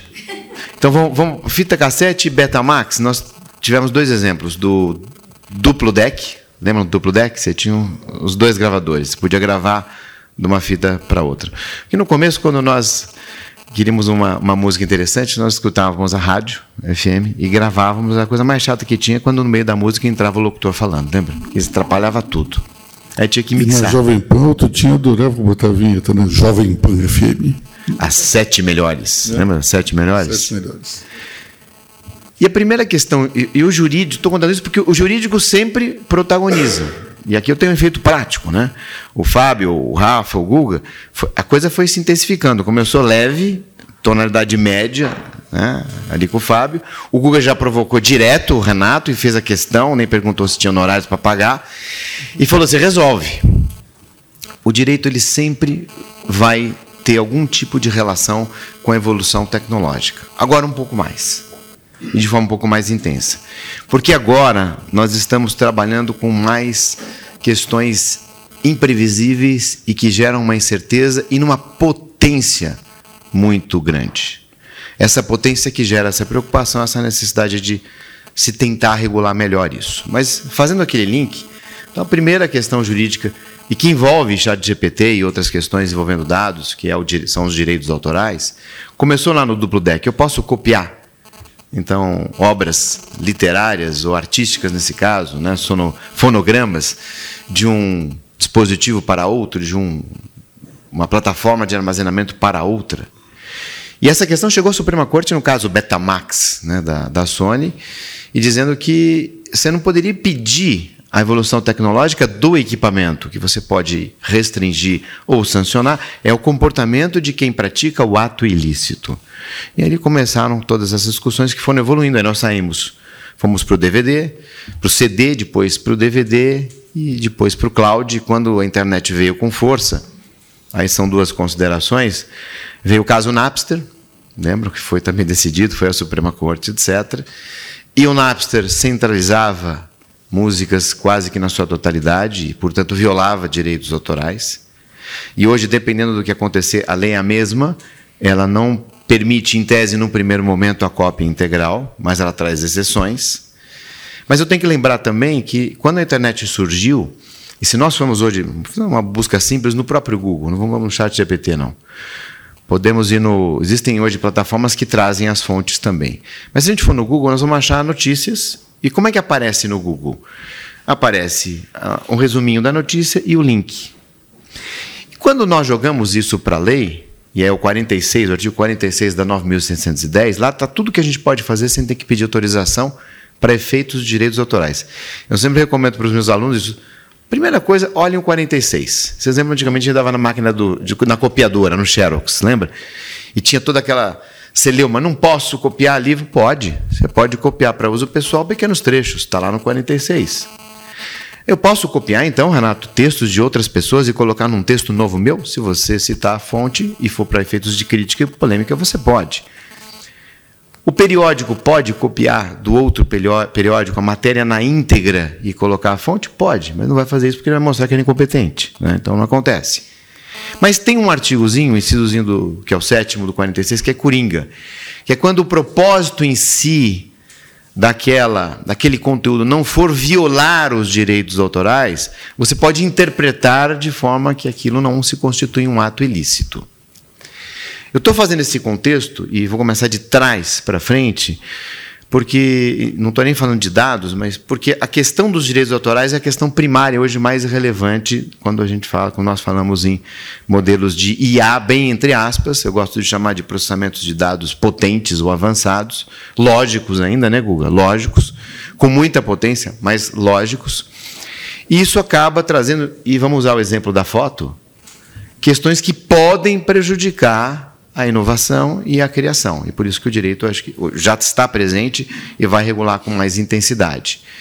Então, no caso daquela foto do, do tubarão, de duas uma, ou alguém tirou aquela ou aquelas imagens, fez aquelas imagens, portanto tem o direito autoral daquilo.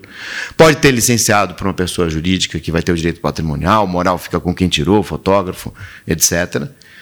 Ou pode ter acontecido da programação ter gerado aquela imagem, aquela imagem ser idêntica ou muito parecida com uma imagem já pré-existente protegida pelos direitos autorais.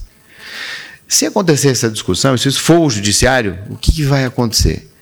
Vai haver uma perícia. E aí vem a minha preocupação: a perícia será capaz de identificar a origem desta consequência da reprodução de um código de rotinas ou de uma linguagem de programação, que é o que acontece? Então, essa é a primeira pergunta. Eu também não tenho a resposta, porque só estou dando ênfase aqui à importância da perícia. E segundo, já que o Renato falou que isso é lógico, então alguém programou. Aquele que programou, quando estava escrevendo o código, ele fez alguma referência, alguma indexação, agora eu vou analisar o código, né? alguma indexação com certas imagens, ou mandou o sistema buscar na internet ou em alguma plataforma específica, provavelmente vai ter esse comando. Então, será que esse programador ele não contribuiu para a eventual violação desses direitos autorais, que a gente chama de infração por contribuição, muito forte nos Estados Unidos, mas prevista na, no na nossa lei brasileira também? E a gente começa a trair essa cadeia de responsabilidades. Para a semana que vem, está pautado no Supremo, no Supremo ou no STJ, acho que no STJ, Superior Tribunal de Justiça, o julgamento se o dono de um imóvel, locado para um, uma pessoa que é, praticou pirataria se o dono responde junto com aquele que praticou o ato sem saber. Porque na essência da LDA, no artigo 105 e 107, aquele que está dentro dessa cadeia emprestando ou tendo depósito, em tese, pela né, interpretação literal da lei, também responde por isso. É uma loucura. Eu tive um caso, que isso é interessante, é bom de trazer caso prático, Fábio, que, olha só, é que eu recomendei o acordo e foi feito o acordo. O acordo foi feito num preço bom. Porque o que, o que aconteceu? Programação pura. Um sujeito, aliás, são vários, só dá para contar um, que o Luiz já começa a olhar assim, eu já falo, o tempo, Renato, porque sabe o que eu falo. Mas é o caso prático, Luiz. Não, hoje não tem problema. O, o, o sujeito desenvolveu, dois programadores fizeram um código-fonte para um software, é, para um, um software para um modem de conexão na internet na época, uns 10 anos isso mais ou menos. Veio um outro programador e aproveitou, até se citou isso no começo, naquela parte dos 32, aproveitou uma boa parte daquele código-fonte, mas não a parte que o estado da técnica não deixa e, isenta. Que tá na lei do software, que deriva da, da 910, é a lei do software 9609, está escrito: ó, quando não der para fazer de outro jeito, você pode copiar. Mas não, o sujeito foi lá para facilitar e não ter trabalho, copiou tudo, quase tudo.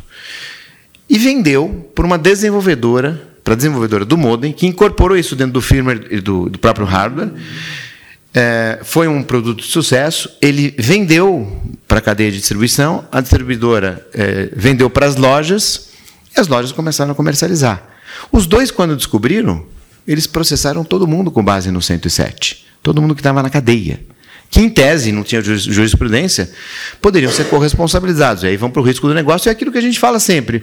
Mas, olha, não é bom analisar antes. É, a gente até brinca hoje, não precisa nem consultar o advogado, mas dá, vai lá no Google ou no chat GPT antes de 2021, mas dá uma olhadinha para ver pelo menos se eu tenho algum risco. Porque o advogado hoje, quando é, foi colocado aqui, o Renato vai dizer se pode ou se não pode, o advogado hoje traz o risco. Porque na prática o negócio já vem, você não consegue muitas vezes se antecipar. Então o risco é esse. E o advogado vai dizer: olha, você vai conseguir, dentro do contexto macro, gerir ou não esse risco. Esse risco vai te arruinar ou vai condenar o teu negócio, ou você consegue escalar desse ou daquele jeito e vai contornando. Quando nós falamos em direitos autorais, a coisa é um pouco mais complicada porque as sanções são muito pesadas. Então aquela história, ah, pode pagar até 3 mil vezes o valor da obra por infração? Pode. Qual é o valor da obra que eu estou plagiando, né, ou praticando a cópia, a contrafação integral. Pode aniquilar mesmo o negócio, fazer uma due diligence ali, aquilo, se pegar aquilo, pode aniquilar. Como acontece também na questão dos dados. E o, o, o Rafa, Rafael, citou aqui no início a questão das fusões e aquisições. A maior multa aplicada, viu, Rafael, pela Na Europa, nesse ponto, foi, feito, foi aplicada pela ICO, que é o órgão regulador de proteção de dados inglês, na aquisição da, daquela rede de hotéis, da Merit, quando comprou aquela outra que eu esqueci o nome. E. Acho que é.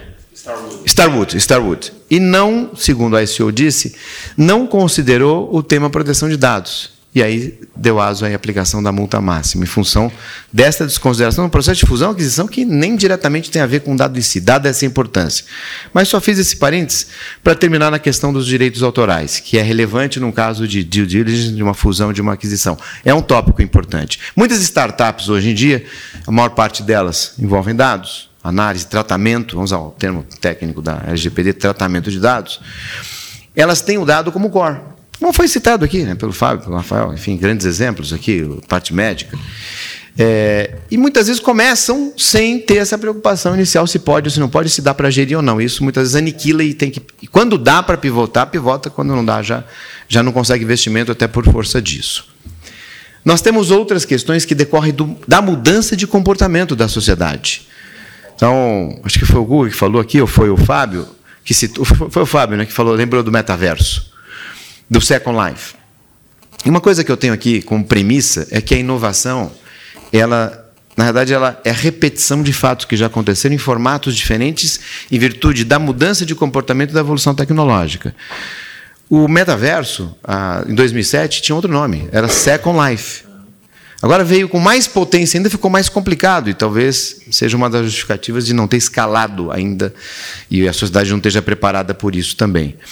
Uh, o próprio chat GPT, eu brinco com os meus alunos, estava vindo da FAP hoje de manhã, que toda terça-feira eu dou aula lá, e hoje, e, até brinquei que foi a primeira vez que no exame de ordem da UAB, a peça principal de direito civil foi uma peça pura, envolvendo direito digital e LGPD e marco civil.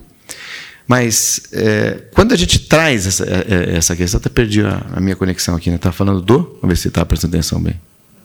Não estava, então a gente volta. Brincando. Chat GPT. Eu ia fazer a comparação. Brincadeira, Fabiano, não me leva a mão, não. Esse é o truque de professor, que a gente esquece, está pensando, você lembra e fala, demorou, então vai.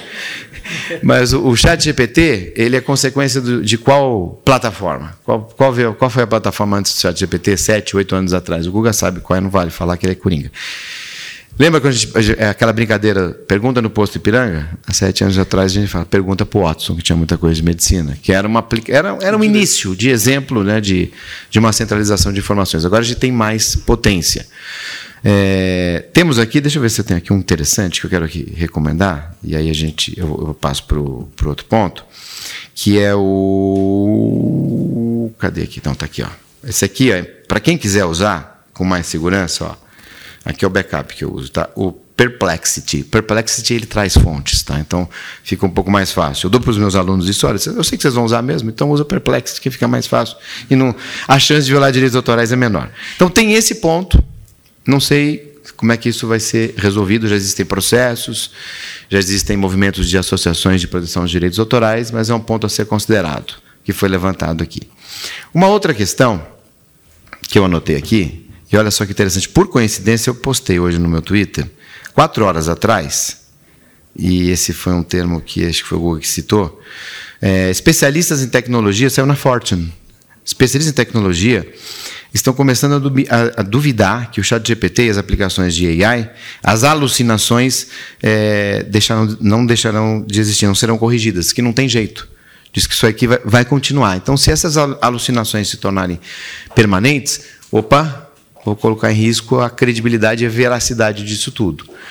Pode ser que é só um pensamento, deixo mais para vocês, para o Google, que é futurístico aqui, que a gente acabe dando um passo para trás. Essa curiosidade excessiva e esses defeitos ou vícios né, tragam um passo para trás. Bom, e por fim, eu vou responder aqui as perguntas, a pergunta do Google e umas indiretas que eu anotei aqui também para facilitar, já que eu falei que o direito vai protagonizar. Hoje eu citei, nesse momento, dois, duas leis de 1998, que estão em vigor, permanentes, se encaixam, bonitinho, etc. Citei também o Marco Civil da Internet, o exame da OAB. Citei a LGPD também, que inclusive o próprio Rafael aqui disse, olha, a LGPD é muito importante aqui para o tratamento de dados, o termo técnico que ele usou perfeito. E o Fábio também falou, olha, LGPD está comigo. né, lá na rede Dora, etc. Posso te interromper um minuto? Só porque eu achei tão interessante o que você falou. Eu nunca tinha percebido da similaridade entre direito autoral e LGPD. Que é a mesma coisa, eu nunca tinha percebido isso. Essa- Essência.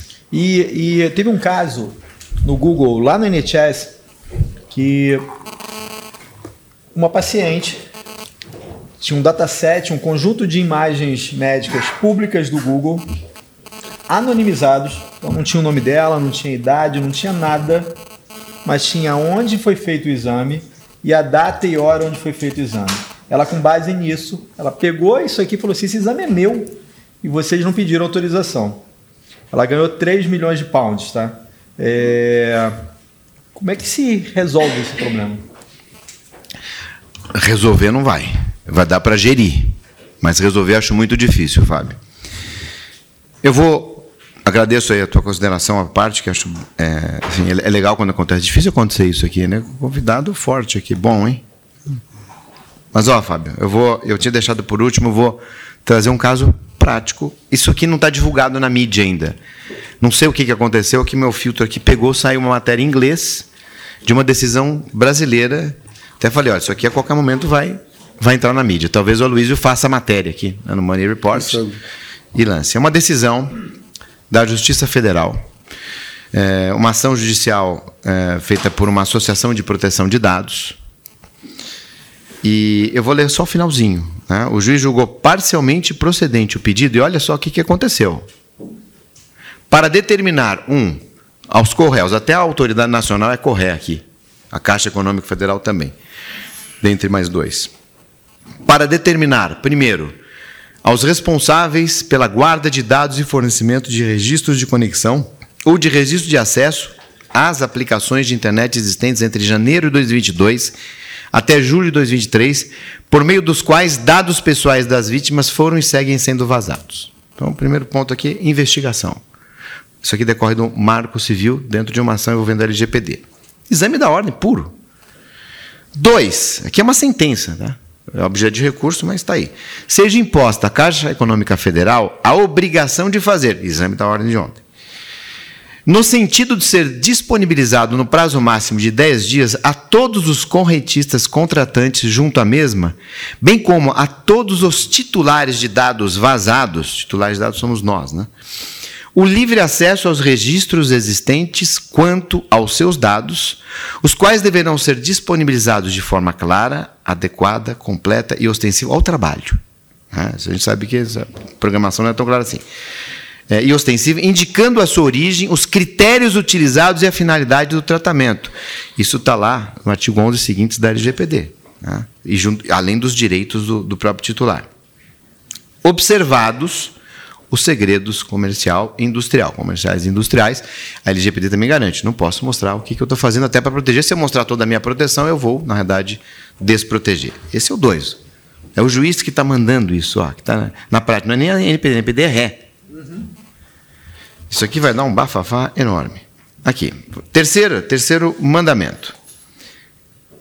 Olha que interessante aqui. Terceiro, seja imposta a obrigação de fazer aos correios no sentido de desenvolverem, olha só, desenvolver software.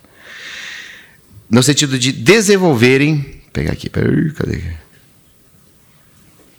Mecanismos de segurança e controle preventivo que impeçam o acesso e malversação dos referidos dados, inclusive em situações eh, de terceirização de serviços da Caixa. Agora, desenvolver um, um software que impeça 100%, a gente não sabe, só o Google que vai conseguir fazer. Quarto, seja imposta mais uma obrigação de fazer no sentido de comunicarem a todos os titulares dos dados que foram vazados acerca do incidente de segurança que resultou na sua indevida divulgação e compartilhamento, bem como a indicação das medidas adotadas para mitigarem os danos causados, planos para solucionar os eventuais riscos aos seus titulares cidadãos, tal como determina o artigo 48 da LGPD, sob pena de multa diária no montante de 10 mil reais, devendo essa comunicação ser feita por meio de cartas com AR. E uma segunda e genérica informação deverá ser igualmente veiculada no âmbito de suas redes e mídias de comunicação com a mesma fidelidade no mesmo prazo. Quinto, seja imposta uma outra obrigação de fazer em atendimento ao disposto no artigo 38, no sentido que os controladores responsáveis pela proteção de dados no âmbito das três instituições corretas elaborem relatórios independentes de impacto à proteção de dados pessoais, inclusive de dados sensíveis, são dados médicos, referente a e outros também, referente às suas operações de tratamento de dados, observado o segredo comercial industrial. E agora chegando nas duas que vão pegar no bolso. Seja efetuada por parte dos corre- Correios uma revisão do sistema de segurança de armazenamento de dados e suas matrizes de risco como forma de se evitarem novos e futuros vazamentos. Olha a imagem. Né? Por fim, sejam os Correios condenados ao pagamento indenizatório por danos morais em favor de cada um dos titulares de dados pessoais afetados com as práticas ilícitas dos Correios no montante individual de 15 mil reais. Quantos, quantos foram? Não, não, tenho essa, não li tudo, não tenho essa informação, não sei se está individualizado. Sétimo, oitavo, pagamento indenizatório pelo dano moral coletivo gerado, isso vem da ação civil pública, é, no valor mínimo de 40 milhões de reais, com fulcro no artigo 6 inciso é, 6 do Código do Consumidor, Marco Civil, etc, etc, etc. Então, eu- essa decisão aqui é muito didática, porque ela traz obrigações de proteção. Ela foi aqui, ó, ela foi na minha pesquisa acho que foi dia 6 ou 7 que ela foi é, proferida. Proferida, né? Acho que não está publicada ainda, mas está proferida, por isso que não saiu ainda. Alguém acompanhou isso aqui e fez a matéria, tá? Existem outras decisões semelhantes, teve uma recente, se não me engano, da Microsoft de Minas Gerais, de 20 milhões e 500 reais por cada usuário. Se não, sei, era Facebook, Microsoft não, Facebook. E isso vai acontecer cada vez mais. E a, a própria NPD só aplicou uma sanção até agora, pequena ainda, para uma empresa pequena, de 14 mil reais, e, e uma das sanções de 7 mil e pouco, porque não houve colaboração.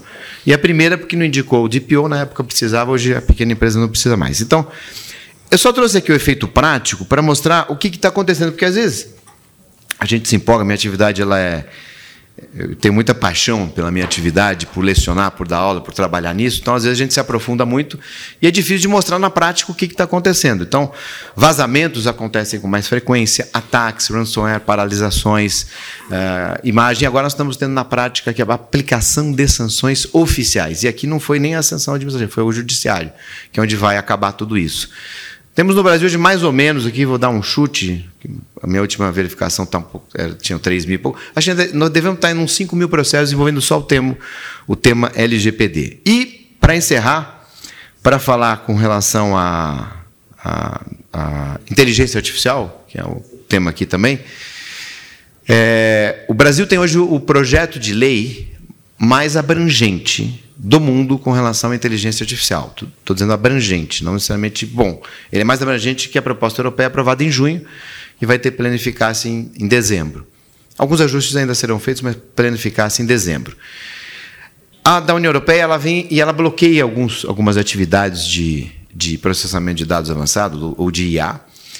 A, do Brasil ela é, excepciona muito pouco, mas ela exige controles quando houver alto risco ou risco excessivo. Então, são, serão fases prévias de avaliação de modelos para evitar que aconteça alguma coisa que saia do controle ou um mal maior, um problema em função da imprevisibilidade.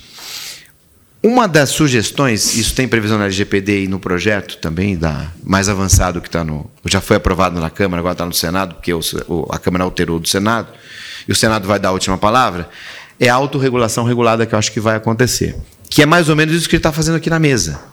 Então nós temos aqui os empresários, desenvolvedores, futurísticas, o legal junto, para tentar, no menor tempo possível, trazer protocolos, trazer melhores práticas, para evitar problemas maiores e conseguir, pelo menos, diminuir esse gap que a gente tem de percepção da sociedade do que é isso mesmo que a gente está fazendo. Então, autorregulação regulada, a gente faz uma autorregulação com um terceiro que supervisiona, em tese, neutro, e depois seleciona, filtra tudo aquilo lá, e aí a autoridade oficial homologa. Acho que deve acontecer isso. E, para encerrar, por que, que eu citei isso? Porque foi dito aqui no, nos, pelos três, e eu reforço, é, em todas as situações aqui, é, eu fiquei prestando atenção, né? dado, dado, dado, e me pareceu que todos, os, principalmente o, Rafael e o Fábio, está tudo adequado ao LGPD. Então, eu peguei lá dados sensíveis, prestação de serviço da saúde.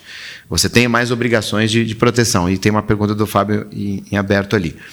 É, e, do, e, e, o Rafael também colocou. Então, LGPD, né, em tese, está encaixado tal. Mas eles colocaram, as pessoas sabem o que estão fazendo. E aí gente, é uma briga que existe já há muito tempo. Assim, será que a sociedade está fazendo o que está fazendo? Porque eu estou vendo que está começando, na, na, jurisprudência, nós estamos começando a ter uma virada. Hein? E, e, os tribunais brasileiros são muito bons e muito técnicos com relação a isso. E eu vou já responder aquela tua, tua questão lá que você deixou do, do pseudonimizado. Né? Por que, que eu quero dizer isso? E aqui eu vou fazer uma, uma confissão. Teve um caso que eu estava atuando que eu não esperava ganhar. Não esperava. Eu vou ganhar parcialmente. Né? Mas acabou ganhando e o tribunal entendeu: olha, nesse momento, ah, tem algumas coisas que os titulares ou os consumidores têm que fazer. Então, não pode ter um sistema escancarado, achar que tudo vai acontecer e está tudo certo, e vai usar minha senha, vai usar minha dupla autenticação e ponto final. Tem que ter algum limite em cima disso. Uma sinalização do judiciário. Segundo, nós temos uma lei hoje, eu, várias vezes aqui no fórum eu falei, precisamos de uma lei que obriga a educação digital. Nós temos uma lei que obriga a educação digital. Falta só agora a regulamentação disso, em todas as esferas. Né, na, no ensino básico, ensino médio, faculdades, eventos, etc., que vai ser muito positivo. Então, acredito que essa cultura também vai se disseminar e a gente vai melhorar um pouquinho. E, por fim, a pergunta do, do Fábio, com relação àquele dado, da, daquele exame. Né? Não tinha nome, não tinha endereço, não tinha nada, mas tinha ali uma imagem, um registro, etc. A pessoa olhou e falou: isso aqui é meu. E aí vem no conceito né, básico de qualquer lei, qualquer norma, 99% das leis de proteção de dados do mundo todo, dado pessoal dado que identifica ou que possa identificar uma pessoa.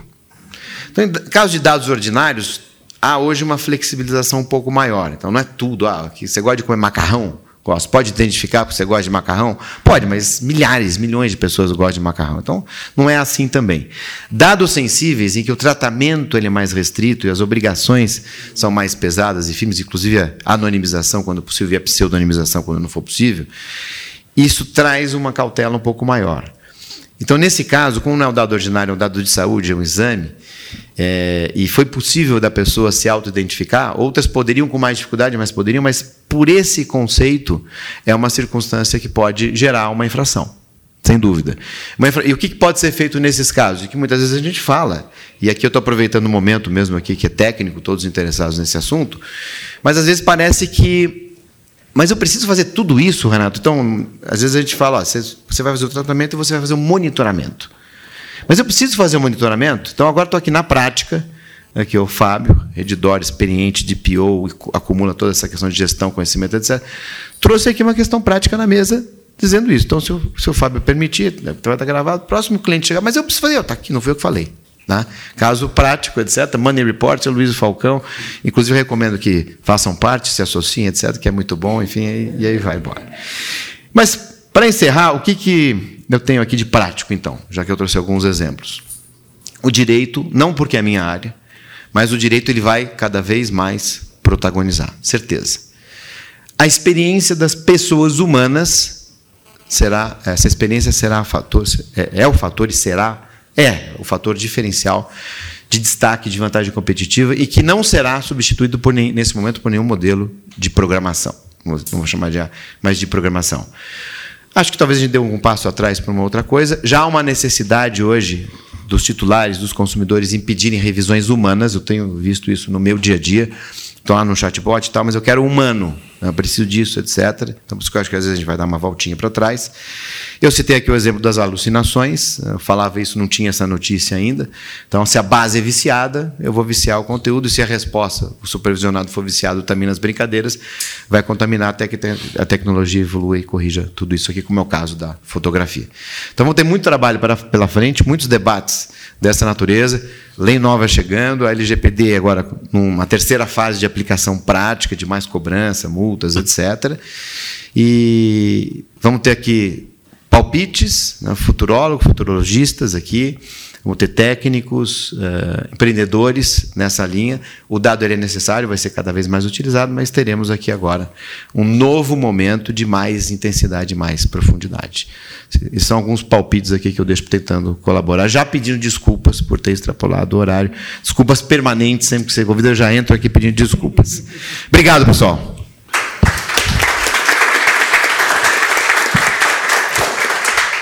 Já que você falou em VHS Betamax, eu, eu, vou, eu vou perguntar uma coisa que tem isso aí como, como base. Para quem não lembra, é, e para quem não viveu, evidentemente, essa fase, Betamax e VHS eram duas tecnologias concorrentes na época do videocassete. O Betamax era mais compacto, de melhor qualidade, com mais recursos, mas perdeu a briga porque a patente ficou circunscrita aos equipamentos da Sony, sendo que a JVC, se não me engano, que era detentora da VHS, que era uma fita maior, de pior qualidade, com menos recursos, acabou licenciando essa tecnologia para todo mundo, para todos os outros fabricantes, e o Betamax desapareceu, virou um, um equipamento profissional. Para você ter uma ideia como era, era, era de alta qualidade o produto. Bom, é, esse termo Betamax VHS ele é utilizado para mostrar quando você tem uma disputa de, por uma tecnologia só um vai vencer. Uma pergunta para o Google, para o Google é o seguinte: é, em termos de inteligência artificial, existe essa questão Betamax e VHS ou todas vão se complementar e acabar é, convergindo para um objetivo só?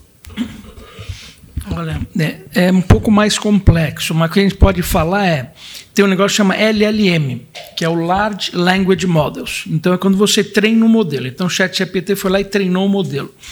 Então se ele treinou esse modelo e eu não consigo corrigir esse modelo, né, o que, que vai acontecer? E vem a Microsoft, no caso o Google, e cria um outro modelo melhor pode ser que você tenha uma competição de que modelo que você vai usar. Porque para criar um modelo, para criar o modelo do GPT-3 foi 6 milhões de dólares. Né, para criar o um modelo, só para treinar o modelo. Então é muito caro treinar esses modelos e quem tiver o melhor modelo, obviamente, né, vai sair na frente. É, e para ter o melhor modelo, não é só a questão de ter acesso aos dados corretos, mas é a capacidade de processamento, e como que você consegue também ter bases em tempo real e treinar esse modelo também com base em tempo real. Então, sim, pode ser que a gente tenha, vai um pouco mais para frente, o OpenAI e o BART, né? E qual que vai ficar melhor e de repente eles abrem suas APIs, como eles já abrem, e todo mundo vai usar esse negócio. É, é possível que tenha alguma coisa parecida com isso, sim. Hoje, quando se fala em inteligência artificial, se utiliza muitos exemplos do Ocidente, mas a gente sabe que várias empresas da China estão investindo pesado nisso, inclusive o, Alibaba, outros é, que não são exatamente é, têm a inteligência artificial como core business. Como é que está essa corrida tecnológica e se dessa vez a China pode ficar como um coadjuvante desse processo? Olha, tem um relatório que saiu de Stanford, né, que chama RAI, que ele, ele faz toda a análise de inteligência artificial no mundo. Saiu agora, né, faz pouco tempo. E você vai pegar as principais, tipo o MIT, das 10, ele vai aparecer tipo na oitava. Todas as outras são chinesas. Em quantidade de, de relatórios né, e, e patentes né, e estudos, quer dizer, a China está muito na frente muito na frente em termos de, de se imaginar o Brasil só, nem aparece. só em comunicação que eles não estão na frente né? É porque eles na, acabam sendo mais low profile. É na verdade eles não comunicam porque é estratégico acho que está na cultura chinesa né? Eu vou é, é, eu falei com um chinês uma vez ele falou a gente é que nem pato eu falei, ué, pato, mas pato não voa direito, não anda direito? Eu nunca ouvi isso. Ele falou, não, se olha, eu estou sereno em cima do lago, mas por baixo minhas patinhas estão a milhão. Né? Então ele falou, o chinês é a cultura deles, sou que nem pato. Então eles estão trabalhando muito, você está olhando ele sereno, mas por baixo as patinhas estão muito rápido. E aí tem um problema. Treinar modelo é quantidade de dados. Né? Lá você não tem restrições. O governo pode pegar o dado que ele quiser, a hora que ele quiser. Então ele vai treinar modelos muito mais poderosos, sem dúvida. É, Para a gente encerrar esse bloco aqui contigo, é, dependendo do cálculo, se diz que a inteligência artificial vai adicionar ao mercado de 15 a 20 trilhões de dólares em faturamento. Como é que isso se dá exatamente? É pela compra de licenças? É pela amplificação das vendas que podem ser produzidas pela, pela inteligência artificial? Como é que, de repente, a nossa economia mundial vai aumentar por conta dessa ferramenta? Olha, vai, o exemplo da AI generativa, né? Se eu fazer imagens, né? Para fazer aquela imagem lá, provavelmente usou o Midjourney e o Midjourney custa lá, você paga pelos tokens que você usa, né? Então você gastou e usou. Então você vai ter essas AIs, por exemplo, eu quero fazer AI da arquitetura, você vai também pagar pelos tokens que tem. Então você vai ter uma parte, vai, que seriam os tokens, as licenças de uso. Agora você vai ter empresas, a Accenture faz muito disso, né? Ela fala: não, eu vou na tua empresa, vou usar meus sistemas de AI aqui, você vai faturar 20% a mais, eu quero 5% desses 20%. Né? E isso vai acontecer à torta à direita, porque quem domina essa tecnologia é muito fácil ir numa empresa que tem os dados e falar: olha, me dá esses dados aqui e eu vou transformar isso. Né? Então. Uh, e aí você vai adicionando tudo isso e você vai ter todo esse negócio. E, obviamente, você tem também o lado free, que é como ou existe hoje, né? Então, aquela história, quando você não paga pelo produto, o produto é você. Né? Então, Google, Facebook, etc., vendem publicidade, né? porque aí você é o produto. Então, você pode adicionar tudo isso no bolo. É, o, afinal de contas, dentro da inteligência artificial, o, o dado é a matéria-prima principal. E o Rafael falou do é, dado higienizado. Explica para a gente o que, que é isso, porque eu acho que passou meio batido. Nem todo mundo sabe o que, que é um dado higienizado. É, é um nome esquisito mesmo. É, na verdade, assim, a empresa ela, ela gera muita, muito ruído nos dados, né? Vem dado, muita gente acha que pô, só guardar dado e big data é suficiente, né? Quando você fala higienizar lá dados, você fala sobre a limpeza do dado, manter aquilo que de fato importa para criar aqueles modelos, né? Então, a parte de higienização de dados, exemplo, eu fui na Reddor, eu fui no Hospital 1, eu sou Rafael Soares de Albuquerque, no outro eu sou Rafael de Albuquerque, no outro eu sou Rafael S de Albuquerque. Você tem, você vai gerando lixos e, e, e muita desinformação para você gerar depois a criação desses modelos, né? Então, para você criar um, um, um, trabalho inteligente, né, de um, de um processo de machine learning e tudo mais, você precisa ter essa, essa base ela precisa estar limpa, né? Você precisa trabalhar a base existente. Uma vez você trabalhar da base existente que aquela empresa gerou, você precisa trazer comportamentos externos ali também, que isso é muito importante para poder te ajudar, porque é, eu na Rede Dora eu sou Rafael Soares de Albuquerque, nascido 21 de 7 de 84 e sou Bradesco, né? É, agora sou Sul América, é, desculpa. agora, é, mas eu sou pai de três filhos, eu moro na Barra da Tijuca, num apartamento XPTO, eu tenho tal tipo de veículo e gosto desse tipo de hábito, eu sou um cara que vou e malho na Bodytech, por exemplo. Né? Então, isso é uma coisa que a, que a Zux ela acaba trazendo para poder ajudar a compor melhor esse modelo de machine learning, para saber se eu sou uma, sou uma pessoa de hábitos saudáveis, se eu sou uma pessoa que viaja, não viajo, para aí sim ele construir um modelo de machine learning que, que, que, que vai alimentar aquela, aquela dor que ele quer resolver. Né? Ele vai construir um modelo de machine learning que é uma, uma dor que ele vai resolver, que para mim é, é, por onde se deve começar sempre o processo de criação de AI. Né? É, AI tem que ser construído de, de trás para frente. É, o que, que eu quero resolver e como é que eu vou construir. Não o que, que eu vou construir depois o que, que eu vou resolver. Né? Então ele tem que ter uma dor muito clara do que, que ele quer resolver. Cara, eu quero melhorar, resolver minha sinistralidade, quero resolver minha fraude, quero resolver isso. Baseado nisso, aí eu vou construir. Mas para isso eu tenho que trabalhar a questão da captura de dados, consentimento de dados, higienização de dados, qualificação de dados, que eu aprendi que falar que enriquecimento de dados, meu time de privacy fala assim, não usa a palavra enriquecimento, usa qualificação de dados. Para aí sim, agora você tem uma base legal, uma base boa com, essa qualificação, eu entendo de fato quem são os meus clientes e quais as variáveis que eu trouxe de dados externos, porque um monte de gente fala assim, ah, Rafael, eu quero enriquecer minha base de dados. Para quê? Você quer enriquecer com o quê? O que você quer resolver? Você quer saber se o Rafael é da direita ou da esquerda se te interessa? Ah, não. Então me diz o que, que você quer, qual a dor que você quer resolver, que aí sim vai montar quais as variáveis, os atributos extras de dados que eu vou compor aquele dado que uma Reddor, um Detal, sei lá, um McDonald's tem, para aí sim a gente conseguir trabalhar essa dor, porque a gente tem acesso a grande variedade é, é, de dados, entendeu? Então a higienização ela faz parte do processo e da metodologia desse processo é, de construção. Só um, um, outro parênteses também que a gente aprendeu muito nesses últimos anos trabalhando nessas empresas e criando essas metodologias. Né? Uma coisa que a gente colocou na metodologia é que ela não é uma metodologia técnica. Mas é uma metodologia, como o Fabinho colocou perfeitamente. A gente atende hoje o maior grupo de shopping da América Latina. Na primeira etapa, o nosso projeto ficava embaixo de TI. Foi horrível, foi horrorosa a experiência. Depois, quando o nosso projeto conseguiu, e aí a gente falou, tive um papo longo com, com, com o CEO da, da, da, da companhia.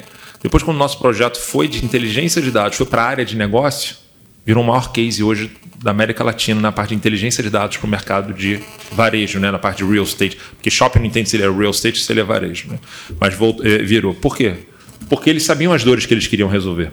E afinal de contas, o processo já é ou ter que aumentar a receita ou reduzir custo, tem que estar claro. Né? E TI é o cara que viabiliza essa história toda. Então, quando você vai criar e construir um processo de inteligência de dados, sugiro sempre estar embaixo ali da parte de negócio, né? como, como o Fábio bem colocou aqui. E sempre a gente pede. Normalmente, quem dá o, blessing para a gente entrar ali é, é, o time de tecnologia, né? eles que ajudam a preparar, mas os nossos projetos têm que estar ali embaixo. Uma das coisas que a gente sempre fala para o nosso time é para a metodologia nossa de de, de, de, inteligência de dados, de processo de AI, tem que ter uma cadência. E essa cadência, o time de business tem que estar envolvido semanalmente com a gente. Então, semanalmente entra o vice-presidente e todo mundo, porque tem que ser uma coisa é, estrutural dentro da empresa. Não é só assim, ah, olha que legal, porque a, a, depois quando tiver a oportunidade, a gente mostra a nossa tecnologia, ela é muito visual, né? O Google já viu, ela, as pessoas se encantam quando vê os dados e tudo mais. Então faz o seguinte, manda o pessoal de tecnologia botar esse negócio. Não, não é assim. Não é, não é dessa forma que funciona. De novo, saber qual é a dor e ter um acompanhamento. A, a, a empresa tem que estar comprada, como o Fábio também colocou aqui na empresa deles, né, na Reddor. O mindset de inteligência de dados tem que vir de cima. Ela tem que ser comprada, tem que ser de fato uma metodologia data-driven comprada pelo desde o CEO da empresa para toda, toda a coluna de baixo. E tem que ter esse acompanhamento do time de negócio. Não existe mágica. Não existe nenhuma mágica. De novo, tem que ser feito de trás para frente. O que eu quero resolver? Como é que eu vou resolver? Quais os atributos que eu vou colocar? Para aí sim a gente trabalhar na questão dos dados. Só pegando um gancho no que você estava falando, a gente, tem, a gente montou uma das coisas que a gente montou muito forte lá na empresa foi um time de privacy. Né? Você imagina, quando eu falo sobre tudo isso, eu brigo que existe dois tipos de contratos. Né? O cara que vende o projetor, o cara que vende isso, isso tudo é aprovado fácil. Os nossos NDAs às vezes, às vezes demoram dois a três meses dentro das empresas. Porque para eu trazer qualquer tipo de inteligência de dados, eu preciso que a empresa encaixe parte dos dados dela na minha solução para poder trazer algum tipo de inteligência. Né? Então eu, tenho ali um, time de privacy tem super atenção a isso e, todas as nossas conversas são extremamente complexas quando a gente vai falar de capturar dados de empresas de saúde, empresas varejistas e tudo mais. Mas chegou um, um, uma época, é, como eu falei, principalmente na questão do, do Wi-Fi, e quando entrou a LGPD, eu percebi que as pessoas estavam muito, muito preocupadas em 2019, 2020, quando entrou a lei, que, que iria mudar. Né? As pessoas achavam que seria super hardcore essa mudança. A Zux chegou até a aprovar em conselho a criação de uma plataforma de gestão de consentimento. Porque, afinal de contas, a gente tem dados de milhões de pessoas dentro da nossa base, que deram consentimento, ou seja, através do Wi-Fi, ou seja, através de outra, outro meio. Muito se falou sobre isso, mas a gente começou a perceber que a quantidade de solicitações de opt-out e da preocupação genuína das pessoas com seus dados eram menos relevantes de fato. As pessoas estão menos preocupadas. Eu pergunto aqui para vocês agora: é, nos últimos seis meses, quantos de vocês pediram descadastramento de uma plataforma de qual vocês se relacionam muito? Duas pessoas. A Zux tem 0,1% de pedido de saída da plataforma na Europa. Aqui no Brasil a gente recebe duas a três por mês.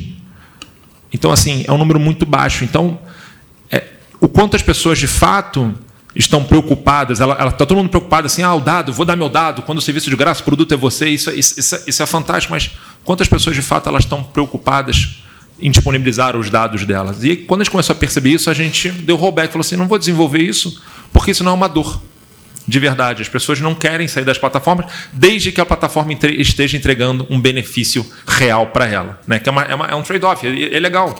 Exemplo, se eu apertar aqui no buscar no meu Instagram, vai aparecer as coisas que eu gosto, né? tênis, barco e algumas outras coisas. Da, da, do, pô, do Fabinho vai aparecer outras coisas lá que ele gosta. E cada um vai. E, e, e baseado nessas informações, cada um está recebendo aquilo porque ela provou que aqueles dados sejam capturados. E a gente sabe Né? A gente sabe que a gente está sendo monitorado 24 horas por dia, 7 dias por semana, o tempo todo. Né? Eu até hoje não sei se existe a tecnologia que todo mundo fala, cara. E outro dia aconteceu comigo, estava falando do pneu do carro da minha esposa e começou a aparecer coisa de pneu. Eu trabalho com dado, falei, cara, porra, cara, pelo amor de Deus, chega, né? Assim, o quanto essas coisas estão monitorando e o quanto esses negócios vão começar a monitorar muito mais agora a partir da inteligência artificial e a forma desse processamento. E uma das coisas que a gente tem visto também, que para mim a empresa mais valiosa do mundo não vai ser nem a Apple, vai ser para mim vai ser a Nvidia. Para mim, a NVIDIA que explodiu o valuation dela, não sei se vocês sabem, a NVIDIA é quem faz hoje todos os processamentos de, através de processadores de GPU, né, que mirou, mirou naquilo que não queria, acertou naquilo que não queria, sei lá, esqueci como é que é o ditado, mirou em placas de jogos e agora está resolvendo o problema de criação de modelos através das, das, das é, dos processadores deles. Né? Então, é, eu queria até ouvir sua opinião um pouquinho, se, se você também corrobora com isso, que a população realmente ela estava mais preocupada, mas não existe essa preocupação mais genuína. Assim. É, uma, é uma preocupação que eu entendo que as empresas têm, mas eu vejo que as pessoas em si, a população que coloca seus dados, que disponibiliza seus dados, talvez esteja um pouquinho menos preocupada daquilo como, como elas achavam que seria. Com licença. Rafael, acho que são dois cenários. Tem, tem pesquisas. Eu lembrei de, um, de uma. Faz uns seis meses mais ou menos, eu fiz essa comparação em que. E era uma pesquisa brasileira mesmo. O, o brasileiro está disposto a, a, ceder os seus dados, né, a, a vincular os seus dados, desde que ele receba uma contraprestação. E ele tem preocupação com a segurança dos seus dados, mas ele está disposto a também é, usar gratuitamente uma plataforma e essa plataforma vai poder tratar os seus dados, desde que de forma segura. Isso, isso é fato. O que, o que falta é com relação ao consentimento em si. Então, primeiro, o primeiro exemplo é o que a gente chama de legítimo interesse na LGPD. Você tem uma troca dupla, benefício duplo. Existem até testes de balanceamento, como a gente chama. Agora, no, quando é o caso de consentimento, e nem sempre é o caso de consentimento, o consentimento a gente sempre orienta para ser a última hipótese, de tratamento, aí sim falta aquela percepção de saber o que está acontecendo. Então, é, são poucas as empresas sérias que têm aqueles bullets, quando é o caso de consentimento, que aparece de forma objetiva, dizendo: olha, eu vou tratar o seu dado para este propósito, eu vou guardar por tanto tempo, eu não irei, ou irei comercializar, ou transferir, ou compartilhar, etc. E para mais informações, aqui estão os detalhes da minha política de segurança, que é uma exigência da LGPD. Essa virada a gente não deu ainda. A própria Europa ainda não deu essa virada por completo. Eu diria que está em 50% ainda. E muita gente ainda vai no clique, quando é o caso de consentimento. Aí tem essa questão da percepção. No judiciário, que está decidindo isso, até em função da instituição tardia da própria NPD, o decreto demorou dois anos, enfim. O juiz que ele é, assim, eu elogio muito os tribunais brasileiros, mas o juiz ele julga outros casos também. Não tem um juiz especializado em PD nem em IA. Existe uma pequena tendência em valorizar o consentimento, porque isso é uma, é uma questão que vinha já do Código do Consumidor lá atrás, etc. O artigo 71, 72 do CDC e o sexto que vai mudando aos poucos também. Então eu acho que a gente vai chegar no momento em que a sociedade vai ter uma cultura, uma maturidade melhor de compreender e resolver clicar e as empresas, os controladores, também farão isso de forma mais objetiva, talvez até fomentados por ações da própria NPD, que está dentro dos propósitos educativos dela. Então acho que vai acontecer. Mas a sua percepção é real e eu concordo com ela. É, quando há uma troca mútua, é um benefício mútuo, que é o legítimo interesse em si, o cidadão está disposto sim a compartilhar, a ceder, a, consentir, ou mesmo entrar nesse jogo né, de tratamento de dados, sem dúvida. E também vejo que, eu citei esse caso de vazamento, a maior parte das pessoas não, não percebe isso. Né? Até em função, e aí é um problema, não sei como solucionar isso, é, em função já de vazamentos pretéritos anteriores que aconteceram, e já existe um excesso, um, um flood de, de, de, dados vazados, em geral, você não consegue mais saber se é um, dado, um vazamento recente ou um vazamento antigo. O exemplo clássico disso é aquela fraude em que o sujeito manda uma mensagem dizendo: Olha, eu vi o que você fez ontem à noite, porque eu acessei a tua câmera, porque o teu login, o teu e-mail é esse, o teu login de acesso é esse, e tua senha é essa. Pô, mas muitas vezes bate, né? Porque a senha é antiga e vazamentos antigos, principalmente né, do, de contas gratuitas, plataformas gratuitas, o Yahoo, por exemplo, etc., que foi protagonista disso muito forte é, a engenharia social acaba funcionando, que a gente deduz logicamente que pode ser alguma coisa, fica preocupado, acha que o sujeito invadiu e aí paga a extorsão. Então está tudo muito poluído, acho que essa é a palavra, muito poluído, e essa depuração é que vai, vai dar um certo trabalho aí. Mas ah, como as obrigações elas vão se intensificar, e nesse momento, Rafael, está em discussão na NPD, em consulta pública, a questão relacionada à notificação de incidentes então, o vazamento ele vai ter que ser comunicado. A questão é o que é risco efetivo, risco potencial. Então, essas obrigações irão aumentar e você vai conseguir segregar e saber: olha, aqui aconteceu desse vazamento, aqui daquele vazamento, ou de um vazamento XYZ. Porque nós vamos ter, nós já temos né, duas situações de empresas que seguem LGPD empresas que não estão nem aí, que são empresas de fachada, e que aí sim terão que ter um outro tipo de combate. Porque não adianta também você investir uma fortuna, seguir bonitinho a LGPD, vem um sujeito lá, enriquece, entre aspas, ilicitamente uma base e sai divulgando por aí e ocupando parte da sociedade que, infelizmente, não tem a percepção do que é do que se pode, o que não pode, o que é risco, o que não é risco, acaba fornecendo mais dados ainda. Então estamos nessa, nesse momento de, de virada, mas eu concordo com a sua percepção. Deixa, deixa eu pegar esse gancho dele para te fazer mais uma pergunta. Sim, você falou sobre educação. Aliás, quem quiser fazer uma pergunta, pode fazer também, tá? Você falou sobre educação digital e eu acho que, que o judiciário, falando mais de juiz mesmo, está é, faltando esse entendimento na minha cabeça. Assim, é, como você falou, sabiamente, é muito genérico, né? não tem ainda tempo, né? Mas olha como é que os problemas já estão acontecendo. Isso é um caso também fora do país também. É, e é difícil você, você, você chegar num consenso. Um hospital fora do país contratou uma startup para fazer rastreamento de retina em criança. E aí, com uma taxa de acerto de 93%, só que uma criança tinha uma retinoblastoma, que é um câncer de, de olho, não detectou o algoritmo, o médico não viu e a criança morreu. E aí o juiz olhou e falou assim: bom, a startup e o médico vende o almoço para pagar a janta. Quem eu vou prejudicar? O hospital. Comeu metade do lucro líquido daquele ano, daquele hospital, por conta desse caso. Assim, então, assim, para mim, é, é, esse movimento é, ele precisa ser feito. Sim.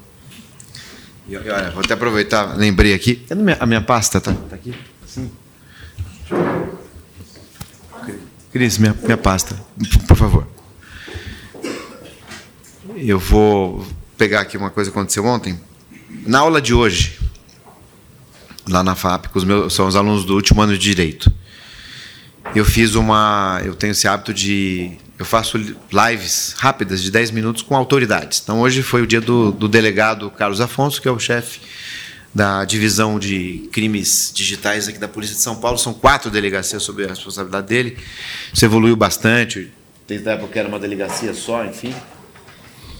E aí, a gente batendo um papo lá com os alunos, eu aproveitei e trouxe aqui.